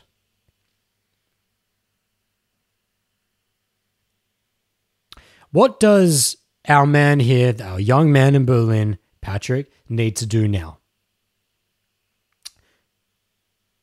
What is his next move? Is that nah? If you've been in this session for this entire time, you should be able to answer that question. It's very open question though. So nah, nah, no multiple choice. No easy fucking questions. If you're not tapped in by now, you're never going to be tapped in. So, for those that are operating on a high level, what does he need to do now? Based on what happened in that sexual experience uh, for the first time with this woman, right? Now, there's a there's a key point in here. Just make sure you're focused on this. He said that they had a sexually intimate experience. He decided to take it slow and just pleasure her that night. So, what that infers to me is that they didn't have sexual penetration, but it was just him going down on her. A lot of heavy makeouts, a lot of naked time together. But it was more about the experience afterwards, about them lying in bed afterwards, deep talking, and completely losing track of time. So I just want I just want to bring that up just because there might be some hints in there. But based on our talk now of the open and free casual relationship, knowing when it should happen, knowing how it should happen, knowing why it should happen, what does he now need to do? Put your answers in the chat. See if anyone's got money here. Because we looked at in the beginning of this podcast, our SpongeBob, Bob, up in the US, who was completely fucking up his leadership and his responsibility, actually had the mindset of just waiting for her to bring up the talk and the casual relationships, right? No, and he knows better as well. And you know, and just really bad mindsets. That's the that's the other guy. This guy here now, he's this is his first ever time. He's never had to set up an open free casual relationship. He doesn't know the timing, but now he will after having watched in the session. But so what does he do now? I'm not even going to give you options. I'm just going to say what does he do now? Because if you've been listening to this session, you should know. But you can't just give me a quick ha ha. You can't just just start just gunslinging. You can't just start slinging out answers without paying really careful attention to what happened in their sexually intimate experience, in which that they didn't actually have sexual penetration, but he went down on her, and there was probably a lot of heavy makeout naked, and that in that moment, but then also the time afterwards, lying in bed to in bed with each other, just embracing the moment, embracing each other, deep talking, and it was the best sexual experience he's ever had. Really important that you keep that in mind. So, what does he do now? Put your answers in the chat, and that's going to wrap up. That'll wrap up this part of the podcast, and then we'll get to open Q and A. Okay, Eric comes in saying depends. If she had the link, I almost corrected it for you, Eric. Eric said it depends. If she had the longer effect, he means the linger effect then it's time for the talk. If not, then another sexually intimate interaction, and then the talk. Yeah. Yes, sir. Fuck yes, Eric. If you were here right now and you had a bald head, I'll just be rubbing your head for luck. I'll be rubbing your little Buddha head. You've bloody nailed it. That is that is just so on point. I knew someone in this chat, and if it was going to be anyone, you've been on point this entire most of this session, most of this session. So, Jesus Christ, Eric, that is an answer if I've seen one right off the bat. Right off the bat, that's because what's what Eric's done there is that he's referenced other learns from other podcasts. The things he said there is not stuff that we have explicitly gone into this particular session in. So you would have had to have known other principles to get the answer. And that's just amazing that you got that off the bat. Off the bat. I'll explain a little bit more later because we've got another question. But that's a, that's a gold medal straight up. Uh, by the way, by the way, just to, just just off for a second, I saw some of you guys fucking around in the chat about Pokemon. I just forgot. I, re- I remember I forgot to read it, and it was after Eric's super chat who just nailed that answer. Ski Ado Skimodo, aka the Ludicolo, came in saying, "I just realized what a Ludicolo was." And Jay comes and say, I'm dead, considering Adam referenced Pokemon already. T comes and say, ha ha ha, Pokemon Emerald represent. So yeah, you guys finally I was waiting for someone to pick up on what Ski's new nickname means. If you don't know what Ludicolo is, all you need to do is go into YouTube and just type in Ludicolo and you'll find out. You'll find out. But I'm actually not the biggest fan of Ludicolo. I'm actually a bigger fan of Lotad, but Ludicolo is still he's uh, he's an experience. He is an experience. Uh, the reason why I like Lotad more is because of is is the most ridiculous. The writers they knew they were fucking around when they created that Pokemon. Lotad, Lotad, just his little stupid little voice and how he's always absent-minded. Shit. Shit, but Ludicolo is the physical representation of Ski. That's it. Just happens that his name rhymes with it as well if you put a domo on the end of Ski's last name. But yeah, Ski, not that Ski looks like Ludicolo, but his energy is like Ludicolo. So that's why I've been calling him Ski Domo, aka Ludicolo. You're the Ludicolo. Okay, now let's move on from here. Let's get back on topic here. I just realized some of you were acknowledging my deep Pokemon reference. Advanced Battle. Uh, uh, okay, so Jay came in with the next answer after Eric fucking nailed it. Jay came in saying his next move should be to take charge and let her know what she wants. I think he means by what he wants by setting up a time and place for the conversation. Reiterate there, his next move should be to take charge and let her know what he wants by setting up a time and place for the conversation.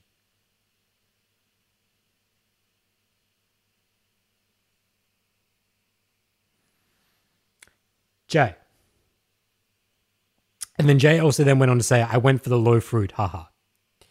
So you did go for the low fruit. You're correct, Jay, but you didn't give you didn't give me why. If you could give me why, that would finish your answer. Your answer is half baked. You would give me 50%.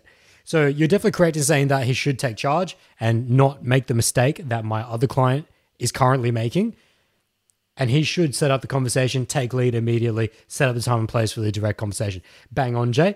But why in this situation? Because they didn't have sexual penetration. Did they? They didn't have sexual penetration. Now, I know the hardcores of this podcast and the hardcores of this live chat will, it's a no brainer to why, why that is. But for the average Jeffrey, it won't make sense because he'll get confused and go, but hang on, I thought Adam said the talk doesn't have to happen pre-sexual intimacy. Well, they didn't actually have sexual penetration, did they? So, so, so it doesn't need to happen, right? Right? Hmm? Hmm? Me? Right? I just want to make sure we always cover for the lowest common denominator. And so I want to make sure that no one gets confused on that.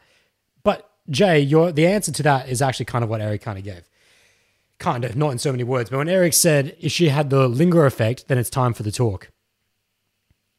So Eric has given. That's why Eric's was just an incredible answer. It hit all bases. That's the only thing you were missing there, Jay, was why he need why even though sexual penetration hasn't happened, why it still does need to happen for the open, free, casual relationship uh, discussion or the discussion of what are we, the talk. It does need to happen to because of what Eric said, of which that if she had the linger effect. But that's why Eric's uh, answer was so on point because it was a dependent answer. It was an answer dependent on when he said, if she has the linger effect, then it is time for the talk. If she didn't have the linger effect, then they need to have another sexual intimate experience and then the talk then. It's just a perfect answer. Like I actually wouldn't I, that's probably the exact words or the exact lining of reasoning that would have come out of my mind. It's very rare that any of you do that. So that's why I just really went hype on that, Eric, because it's 100% on point that if none of you had gotten the answer, what I would have said was this Was linger effect present or not? Did she, and for those who don't know what that means, did she send him the thank you text later that night or the next morning? If she did, well, what does that mean? She's now honored and placed sexual trust within him that goes much deeper than just the night they spent together, but now the intent and the want to want to go again and to do again. Okay, that's something important. It's very important, must be honored. So, but can't be honored with with blind recklessness that my other clients about is currently doing, which is, oh, well, I'll just get into another sexual intimate experience until she tells me she wants to have the talk. Nah. Jesus. Now, you guys might be thinking, how could that guy be so far off if he's one of your clients, Adam? And you said that you've already schooled him on this. This is what scarcity does to people. This is what months of inactivity and uh, lack of sexual abundance does to people. You may know it theoretically up here, and this is what I was fucking saying to myself down the ocean yesterday, which is in preparation for this session. I was going to say this that you, here's our principle. You may know it, but can you do it? It's all well and good, Jeffrey, until you get in front of your 10. And your 10 can be heavily swayed and influenced based on your current sphere of sexual abundance. A 10 is a very different 10 based on whether you have option or no option. If you have no option, for a lot of guys, a 10 is a girl that just says yes. Right? And so, for my current client, that explains for him that might help you guys in the podcast. Why is he making these mistakes? It's because he's had he's coming from that scarcity based mentality of not having seen anyone for months at a time. Also, scarcity in terms of internal success of that, not of being out, going out for 24, 26 days and just not really getting any connections going at all. And then finally a connection happens. So he just wants to make it last as long as possible. And he'll he's willing to amass a lot of pain in the short term, sorry, in the long term, uh, just to get his, just to get his. So that's why he's making those mistakes. He's falling prey to the lack of option and to the scarcity mentality. And hey, that's his lesson to learn. It's like you may know it, and he does know it because he said it in the in his email to me. He's the one who said, you know, I'm I'm I'm not going to have the talk yet until she until I'm waiting on her. So he knows he needs to have the talk. He knows he needs to do all these things that we talked about, yet is still not doing it as a result of scarcity. So let's move on from that. Oh yeah, but then also, and so to the other part of the awesomeness of what Eric was saying and what I was building on. So if our guy in Germany though, if she does give him that linger effect, yeah, he needs to have the talk immediately. Next time, next time, there shouldn't be another sexual experience. It should be, hey, hey, come over, rug, tea, we need to talk. For our ludicolo, there may well be coconut oil in the house. That's not the purpose though. That's not the intent is there, and it can happen later on the night if you want to use it, but it's not the purpose and the intent as we discussed for T's situation last week. Uh, now, moving on to what if what if there was no linger effect? If there was no linger effect, well, well, well, Eric has said that we need to go for another sexually intimate interaction, okay, experience, and then have the talk then. You're kind of skipping one step there. Like I'm going to go a little bit deeper, Eric. I'll go one level deeper. You've already done plenty there, but you're skipping one step, I'm just realizing now, which is that if she doesn't give if she doesn't give him the linger effect, what does that say? Because what you've assumed there, Eric, is that that she's down for another sexually intimate experience or interaction. But she didn't give the linger effect, which means she didn't text back. She didn't she didn't put the impetus on him to meet up again, which is a hallmark of that she you did everything you needed to your role was honored in the experience of her. So this is on a different point, which is not, I'm not penalizing you. I'm not taking away your gold medal. It's just as something else as a coaching mindset that you need to consider, which is why didn't she get the linger effect? And that then speaks to, for our guy who's listened to the podcast, maybe the experience wasn't what I thought it was. Maybe me being an absolute noob, being in my first sexual experience, knowing that I made tons of mistakes, maybe it wasn't as good as what I was, as I thought it was. And that's something that he needs to deal with internally in terms of his own review process of the experience. Just a side note in case the linger effect is not there. But well done, Eric. Nailed it. Fucking nailed it. Okay. Artie comes in saying, Cheers, Adam. Answered that one for me. No worries, Ari. Eric then comes in saying, Appreciate it, man. It's true. These live interactions help me learn a lot more than catching in post. Feels like being back in college classes, lol. That's excellent. I really appreciate that. So I just had to, I just wanted to let that sit for a second. Yeah, being in here live is definitely a very different experience to uh, watching it in post. Because in post, you can pause and you don't really, you don't get, unless you're being like an absolute student in post and actually pausing, uh, sorry, not pausing, but just testing yourself in real time. In these live sessions, it's real time. So you got to come up with your answers immediately. I mean, I, I give you some time to get it, but that's good. That's uh, that's awesome, Eric. That's awesome. So Skido Skidomo comes in saying there will be no coconut oil for me in quite some time, uh, with a laugh face. It's very sad, uh, Ludi, and I don't understand why. I don't understand why. Um, there's no shortage of coconut oil in Melbourne. I'm sure you could order some online if if your local IGA was uh, out of stock, but I'm not sure. I'm not sure why you're saying that. You got to. I just don't know why he's saying that. Okay, so let's move on. Well, well, that's it. That's the end. That's the end of this of the directed part of the podcast. Now we've got open Q and A. So there were a couple questions, uh, and I said to Jay if he had a specific question because he was the only super chat that didn't have a question. Uh, but basically, now is the time for anything now unrelated to this topic on social dynamics in the world of human interaction. You got a question, you can drop it in there. Um, I'll say we'll give this 15 to 20 minutes maximum, and then we'll peace out, uh, depending on the caliber of the questions and how many questions there are. Uh, there were some questions earlier in the chat. So if you were here earlier in the chat and you offered a question that was not relevant to the topic point, you can now repost it for me. Just read, just copy and paste it, reiterate it, and I'll answer it now. So let's go.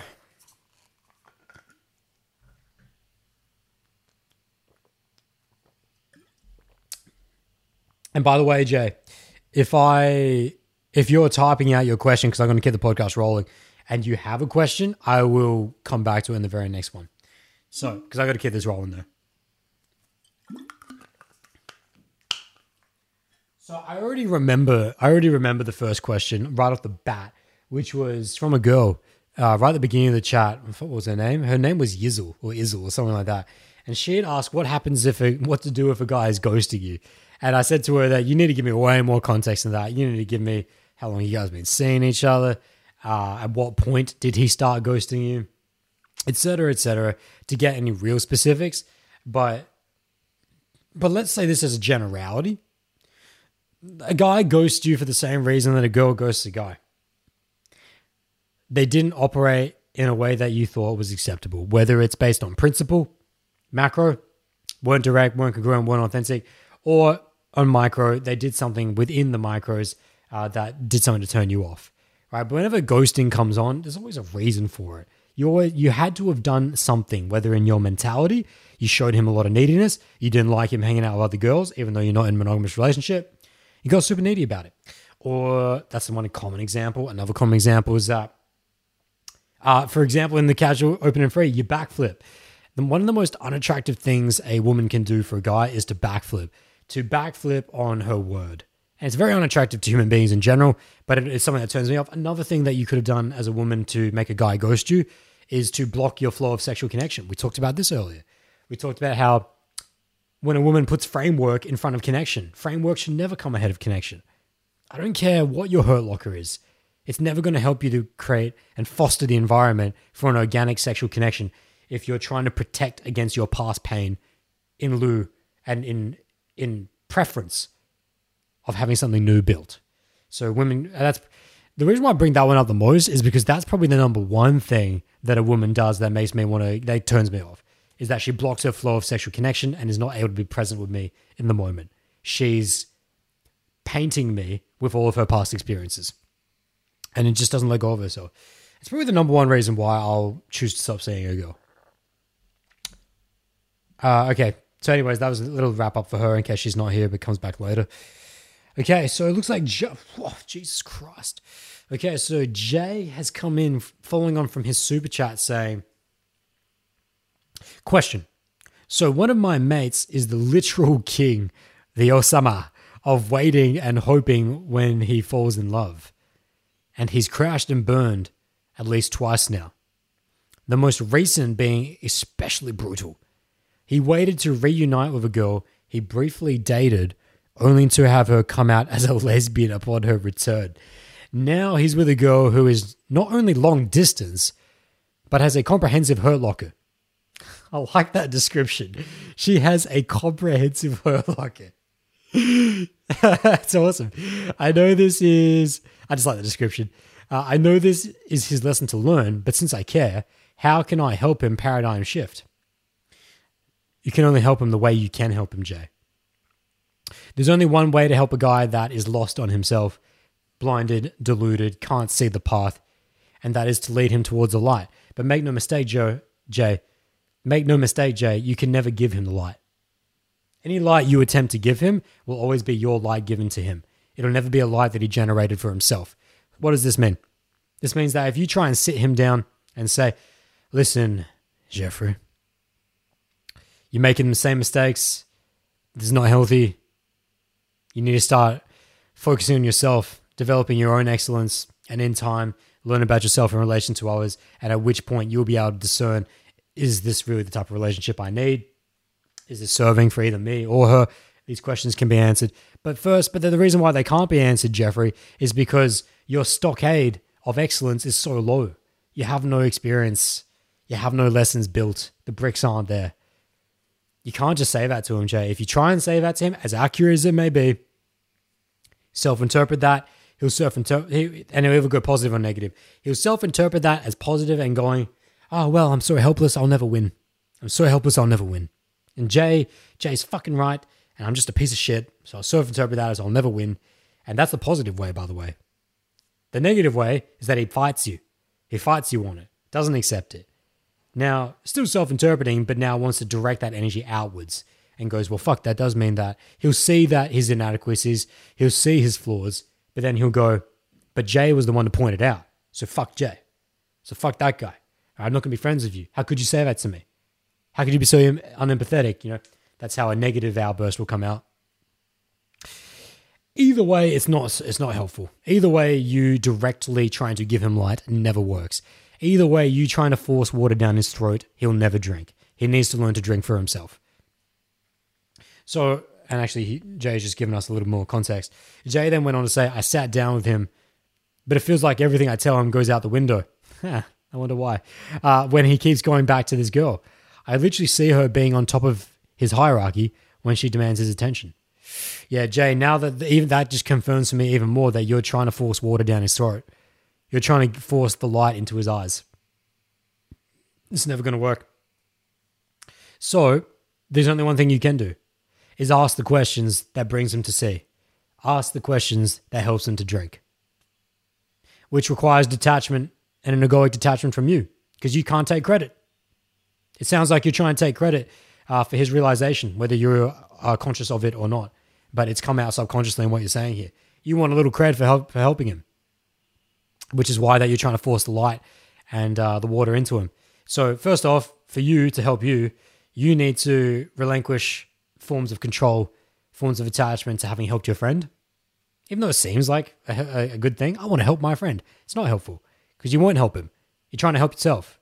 So stop that, cut yourself off, leave yourself back at the door. Okay, let me ask the question How can I ask a question that will help my friend Jeffrey to see the pain, to see the darkness, and to find his own light? For the guy, for the description that you've described of this guy, let me let me imagine he's one of my clients here. Remember, Jay dropped a super chat, so I'm diving a little deeper than I usually would. Jay's friend is the king of waiting and hoping when he falls in love. Crashed and burned a couple times now. He's currently with a girl. Oh, yeah, he's waiting on some other girl. She only turned out to be a lesbian. He's, he's with a girl right now in a long distance relationship. And she has a comprehensive hurt locker. Significant. Super effective hurt locker.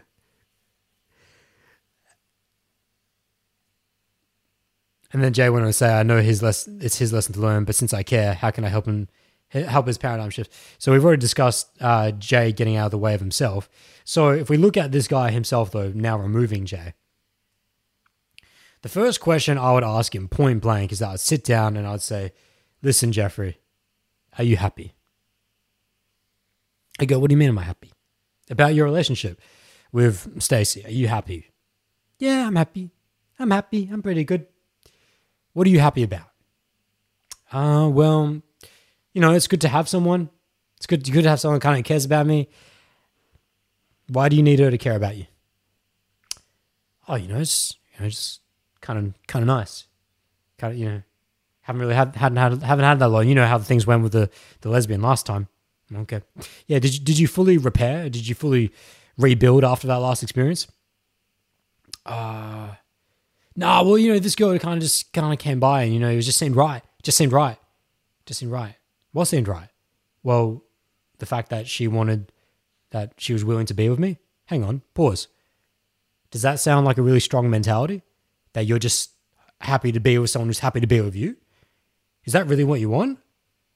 Uh, wouldn't, what, what do you mean? Well, wouldn't you rather be in a position of having chosen a partner that you find is of absolute excellence, attraction that provides you and fills you with everything that you desire?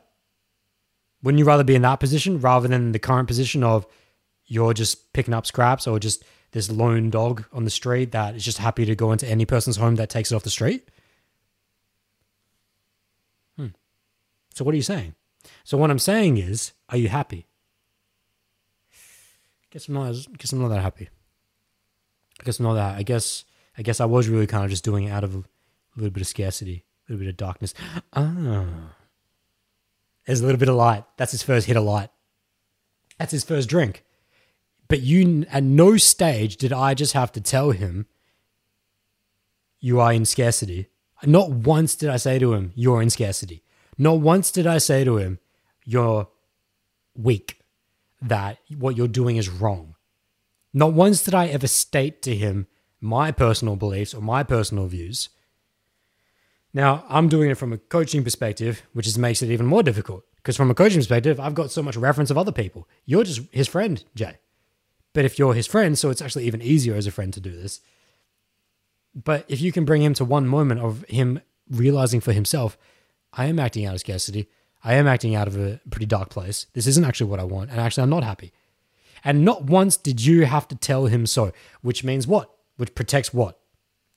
No self interpretation, even in a positive or negative way. No, at no point will he say, "Oh, Jay told me that I'm in scarcity and that I'm weak, and fuck it, that means I'm a piece of shit, and that that means I'm you know I'm just weak and you know I'll never get better, I'll never grow."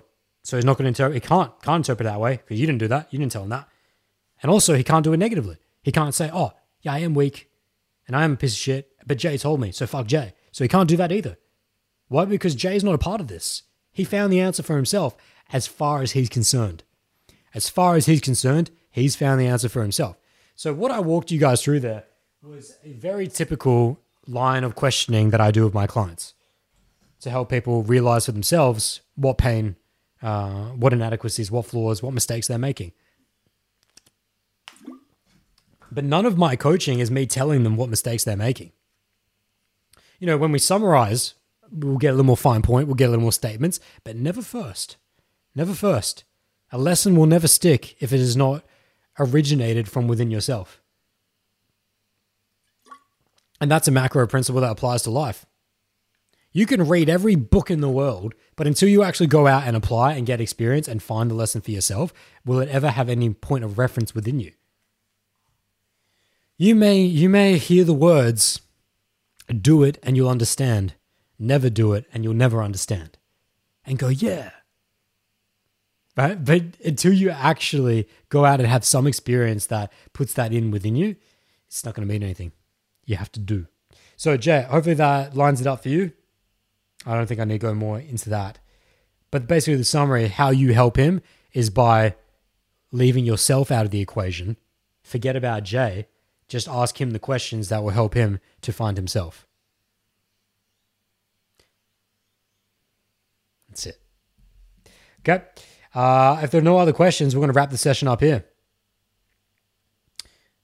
I think Ski had, I think there was some Ludicolo question in here. Uh, I, I technically answered his, uh, yeah, I answered his coconut oil question before.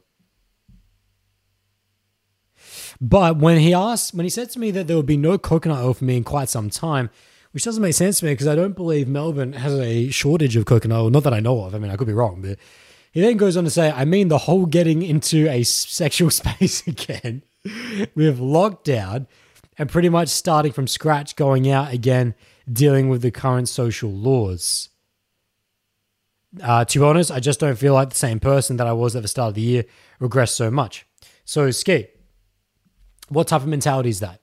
Is that a is that a mentality of attempting to find ways to get it done? Or is that a mentality of ways in which you can't get it done? Let me replay it to you. He feels that he won't be able to get into a sexual space again for a long time, aka no coconut oil space for a long time, because of lockdown and pretty much starting from scratch from going out again, you know, dealing with the current social laws. You know, I just don't feel like the same person since the start of the year because I've regressed so much. To those of you listening in the chat, is that a mentality from someone who's finding ways to get it done, or a mentality from someone who's finding ways for why he can't get it done? So, Jay, the exact same way that this builds on, the way that I'm asking for Ski. So, I could say to Ski straight up, like, imagine Ski was in the room with me right here and I was one of his mates. Imagine he's one of your friends and he said that to you, and you say to him, Listen, man, listen, man, that, that's, a, that's a deficiency mindset. That's a halted mindset. That's a stunted mindset. That's you finding reasons for why you can't get it done. You can't think like that. Then Ski will either self interpret that, going, fuck, yeah, I fucked up. I'm a piece of shit. Fuck, that makes me feel even worse. I'm not even going to attempt to try. Self interpret. Or negative self interpret. Hey, yeah, I am a piece of shit. And I was thinking real bad, and that's not who I want to be. But you're the guy that pointed out. So fuck you. Because I'm not even going to accept that. But fuck you. So it's the same thing. So what did I do with Ski, Jay? I asked him simply, what kind of mindset is he using right there?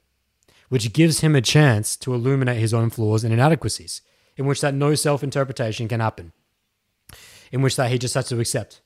He has to accept there's no it's a, a fundamentally a wall to the back, in which that if if he actually listened to what I said, he can't run. He can't turn left or right. I asked him a question.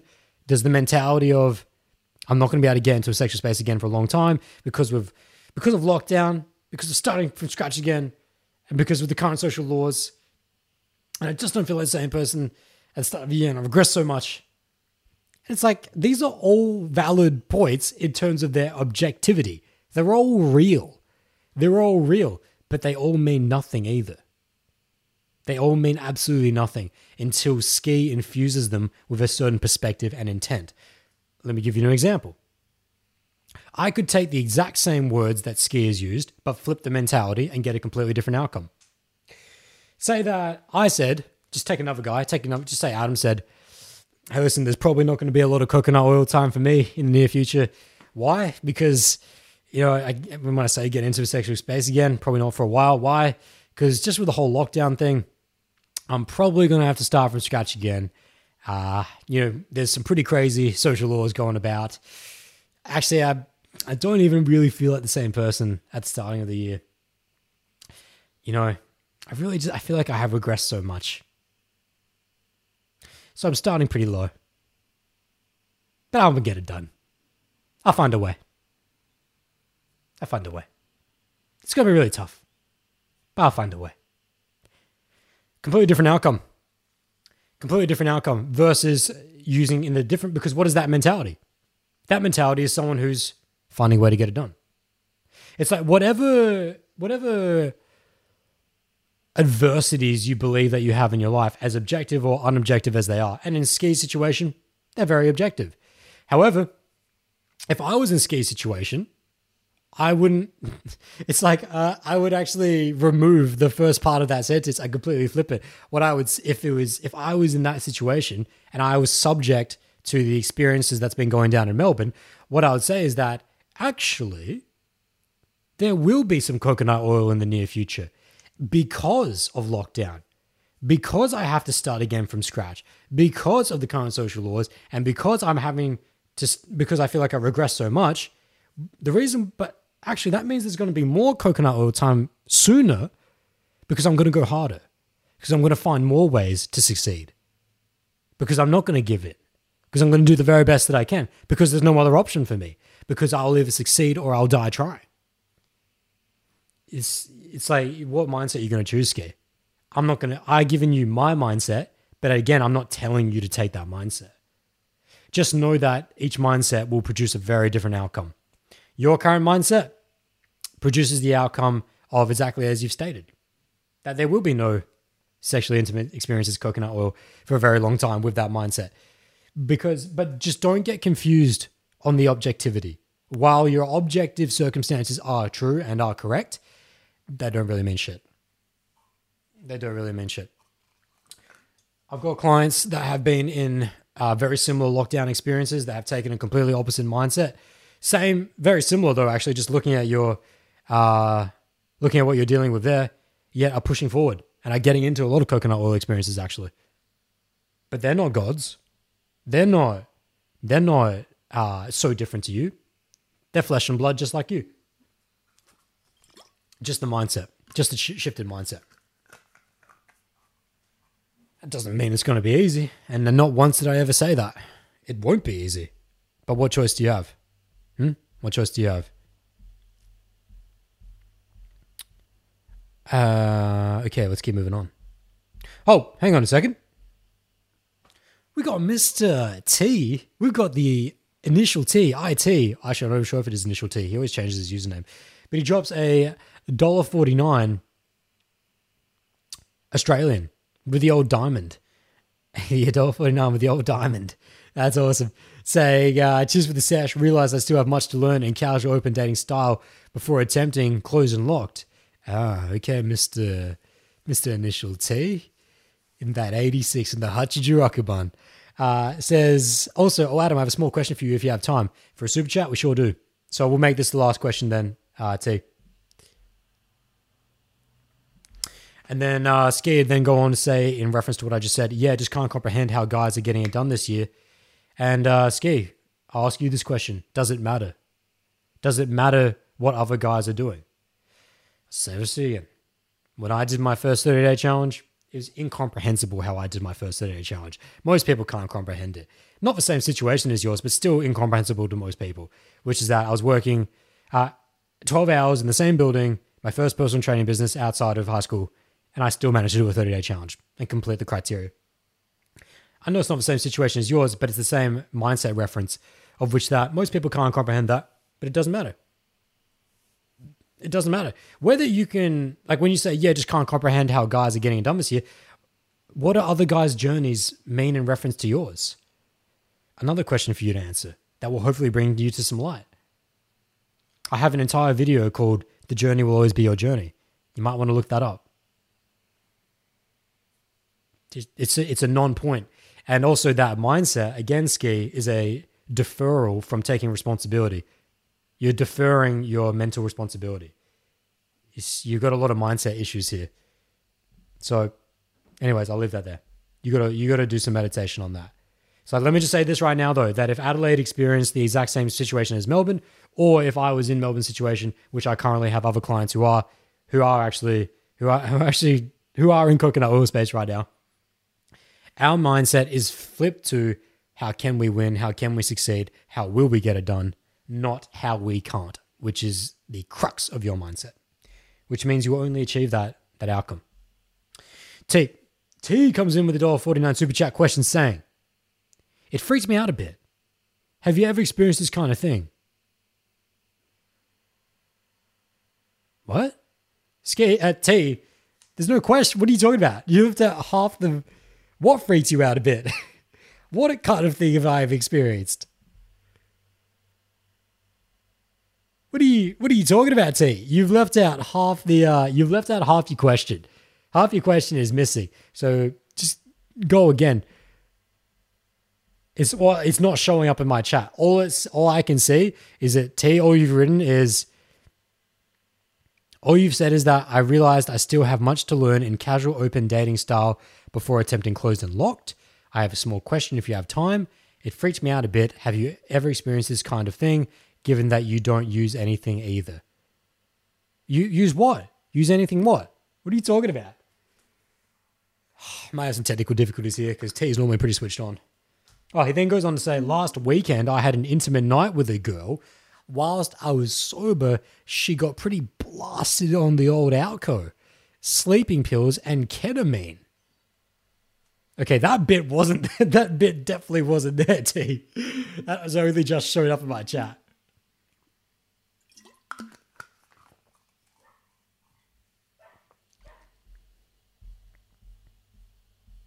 That definitely wasn't there.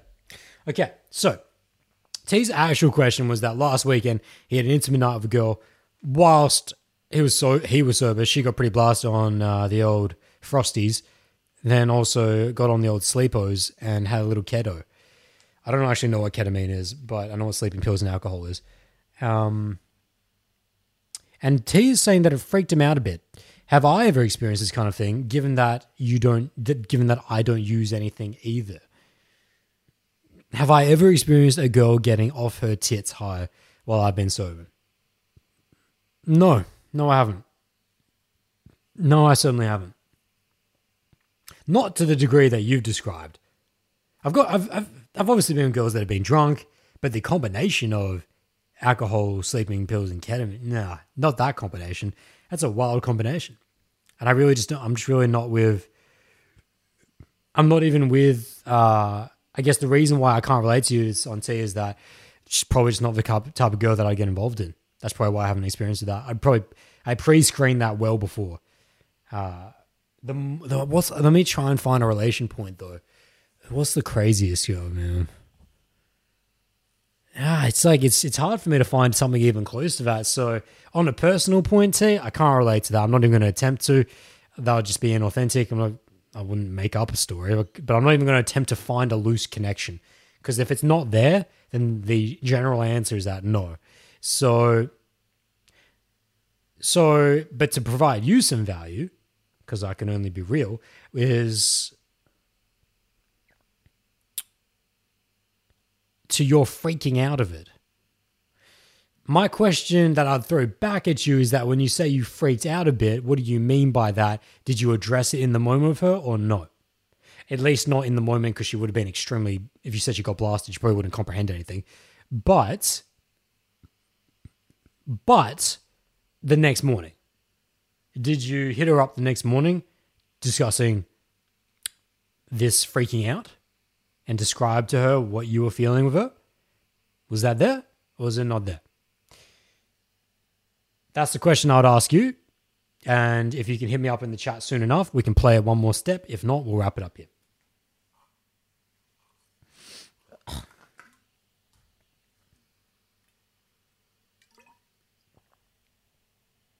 Because that's the that's the tactical point for T here is whether he addressed it with her or not. That's where the first red flag would appear. Because it's okay to get freaked out by a girl doing some freaky shit. Um, that's. You know, that's okay. Uh, I get, you know, the. Oh, he did come in and saying, yes, I did address it the next day, sending her a voice message about it. Uh, okay, so that's a big red flag for me right there, which is that T, if it freaks you out to the point where it was actually a freak out moment, it actually concerns you, to send a voice message about that, it drains the pain and drains the power out of it which means that it makes it hard for her to take it serious. Even if she can hear your voice, it's not the same as seeing it in your eyes. So here's a little red flag for you. If you ever have a concern uh, with a woman's behavior or partner's behavior, uh, do not do not run away. Always address it directly as possible. Right? even if it means it be like you're saying, well, what if I could have voice messaged her immediately and I would have had to wait a day to see her? Wait a day to see her. If it's that important, have the conversation with her eye to eye because you need to convey to her uh, how serious it is if she really means that much to you. A voice message conveys that it's not that serious. But if it is as serious as you are describing, hmm. Okay, so first off, that's the first thing I'll correct in your behavior is uh, address it eye to eye. Make sure she can feel the energy. She can sit into it. She can feel your pauses, feel how much energy is in behind it and emotion it arose within you. Okay. And then and then from there you continue out the conversation and you of course the same principles heard fully first, then allow her to be heard fully as well. And then you can guys can come to a point of resolution in which that either we're right for each other or not right for each other. Because the point may be some of you may be thinking, but how does he get her to stop doing that? Uh, stop right there. Stop right there. You should never attempt to change her. It's just it's a false point. It's it's it's going to it's counterpoint counterintuitive, uh, not counterintuitive, counterproductive. You'll be doing what Jay was going to be doing with his friend. If you try to get her to stop her ketamine, alcohol, sleeping pill wielding nature, she's only going to self interpret that and either feel really bad about herself or feel really bad about you. But if you can find a way in which that she can ask some questions about herself and about herself and see is this really what I want to be doing in my life? And is this going to allow us to form a connection together? Because Tease certainly needs to lay the T's and C's. Tease needs to lay down, hey, listen, I didn't know about this uh, drug high that you like to get on, and actually it doesn't sit very well with me. Now, I don't want you to stop doing it because it's you, but I need you to know how I feel, and how I feel is this. And so, if if you feel like this is something that you're not willing to give up or not willing to change, which is perfectly fine, then we should probably just separate now. We should probably just walk different journeys now, because uh, I'm not I'm not here to change you. I'm not here to tell you to how to run your life, but just know that it's incongruent with my life and the way that I like to be, which is perfectly fine. Everyone's got their own journeys, yeah. So, but make sure that that conversation needs to happen eye to eye, not through voice, not through text. Honor the conversation and respect it by setting up the correct space for it. Okay. T then comes in saying, uh, she just apologized and said not to worry. She was okay and it wasn't because of me she was using. Hmm. Hmm. There's obviously a lot of context I'm missing here. Why she would have to apologize be- begets a lot of questions. Uh, but that's for another conversation. There's obviously a lot of stuff that I don't know here. So I'm not going to try and jump too many steps. And then T comes and saying, hmm, okay, I understand. Okay, so that wraps it up. Thank you very much, T, for that super chat. And my friends, that wraps up this social Q&A. Let's summarize. Let's summarize. We've talked about how to open, open up, how to set up these open casual relationships, right, how to bring this up, how to bring this up, and in two different scenarios in which that one client who's currently fucking it up, one client who has a chance to now nail it, and hopefully that client can now see why he's fucking it up for sure, and then also my other client who's new to it all can now see how it should be done. And it's so good for him because he's learning from people who have made mistakes before him.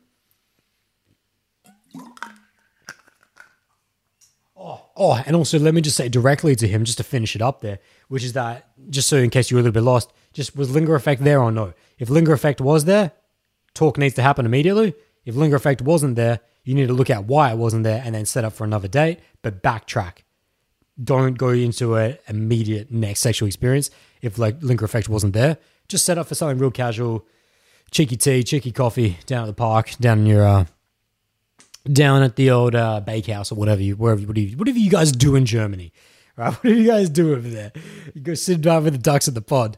Right, but just backtrack it a step. Don't invite us straight over to your place if linger effect wasn't there, because obviously there's a bit of a something was off if linger effect wasn't there. So, but I'll talk to you later on, of course. So, my friends, yeah, what a time. What an absolute time. I thank you all for your absolute presence. For those of you that did drop super chats, uh, for those of you that dropped a thumbs up on the video, if you haven't done it yet, be most appreciated if you did.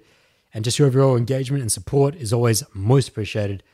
And even though today is a public holiday, I'm here for you. I'm here for There's no way I would, I would skip this session just because it's a public holiday. This means the world to me. So I thank you guys for being here, and I'll see you next week. And until then, you can always hit me up on Instagram at ooitang1 and uh, and Bowl Sip, weekly email newsletter at bowldojo.com. Hit that up. Oh, that's right. There was also another question from a guy in South Australia who asked me about doing a 30 day challenge. Don't have time for it now, but just send me a message at bowldojo.com and I can help you out. Okay? Most appreciated. And as always, my friends, here we go. Fucking line it up. Wishing you guys the absolute best in your journeys. Much peace and much joy. Yeah. Oh, I'm getting a massive. Oh, holy shit. This is incredible deja vu right now. Right now, T's last little hmm, okay, I understand. Me scrolling to the top and seeing D unloading one super chat. And holy fuck. That was at the the the chat. That is incredible deja vu. It's like this moment has happened before. I love deja vu. That's insane. Whoa, whoa, whoa. That's huge. Thank you very much, my friends, for diving into this episode of Social Q and A Live. Hope you enjoyed it. Hope you had a great time. And just before you run off, don't forget that guided meditation, Eternal Energy, has now been released. Now available at bowldojo.com dive into who you are, and evolve beyond. You can also pick up the ebook, book one on one Skype coaching, all at bowldojo.com, donate anything you wish through the PayPal links or the Bowl Dojo podcast uh, donation link. All of that's tremendously appreciated. And I'd also love your feedback on this session. Whether you want to, actually, I would most appreciate your feedback on the actual YouTube videos itself. If you go into YouTube, drop your comments there. That's probably the best way. It really just helps support the channel and I always uh, I actually source the next episodes of Social Q and A from the previous episodes of Q and A. I often just look at the comments and often find really good uh, ideas for topics there. So if you got a suggestion for a future social Q and A that we can kick things off with, just head over to the YouTube channel at The Bowl and uh, drop it down there. Get engaged, subscribe to the channel, support what's going on here, and that would be uh, tremendously appreciated. With that being said, I wish you all the absolute best in your lives. Much peace and much joy. Ciao.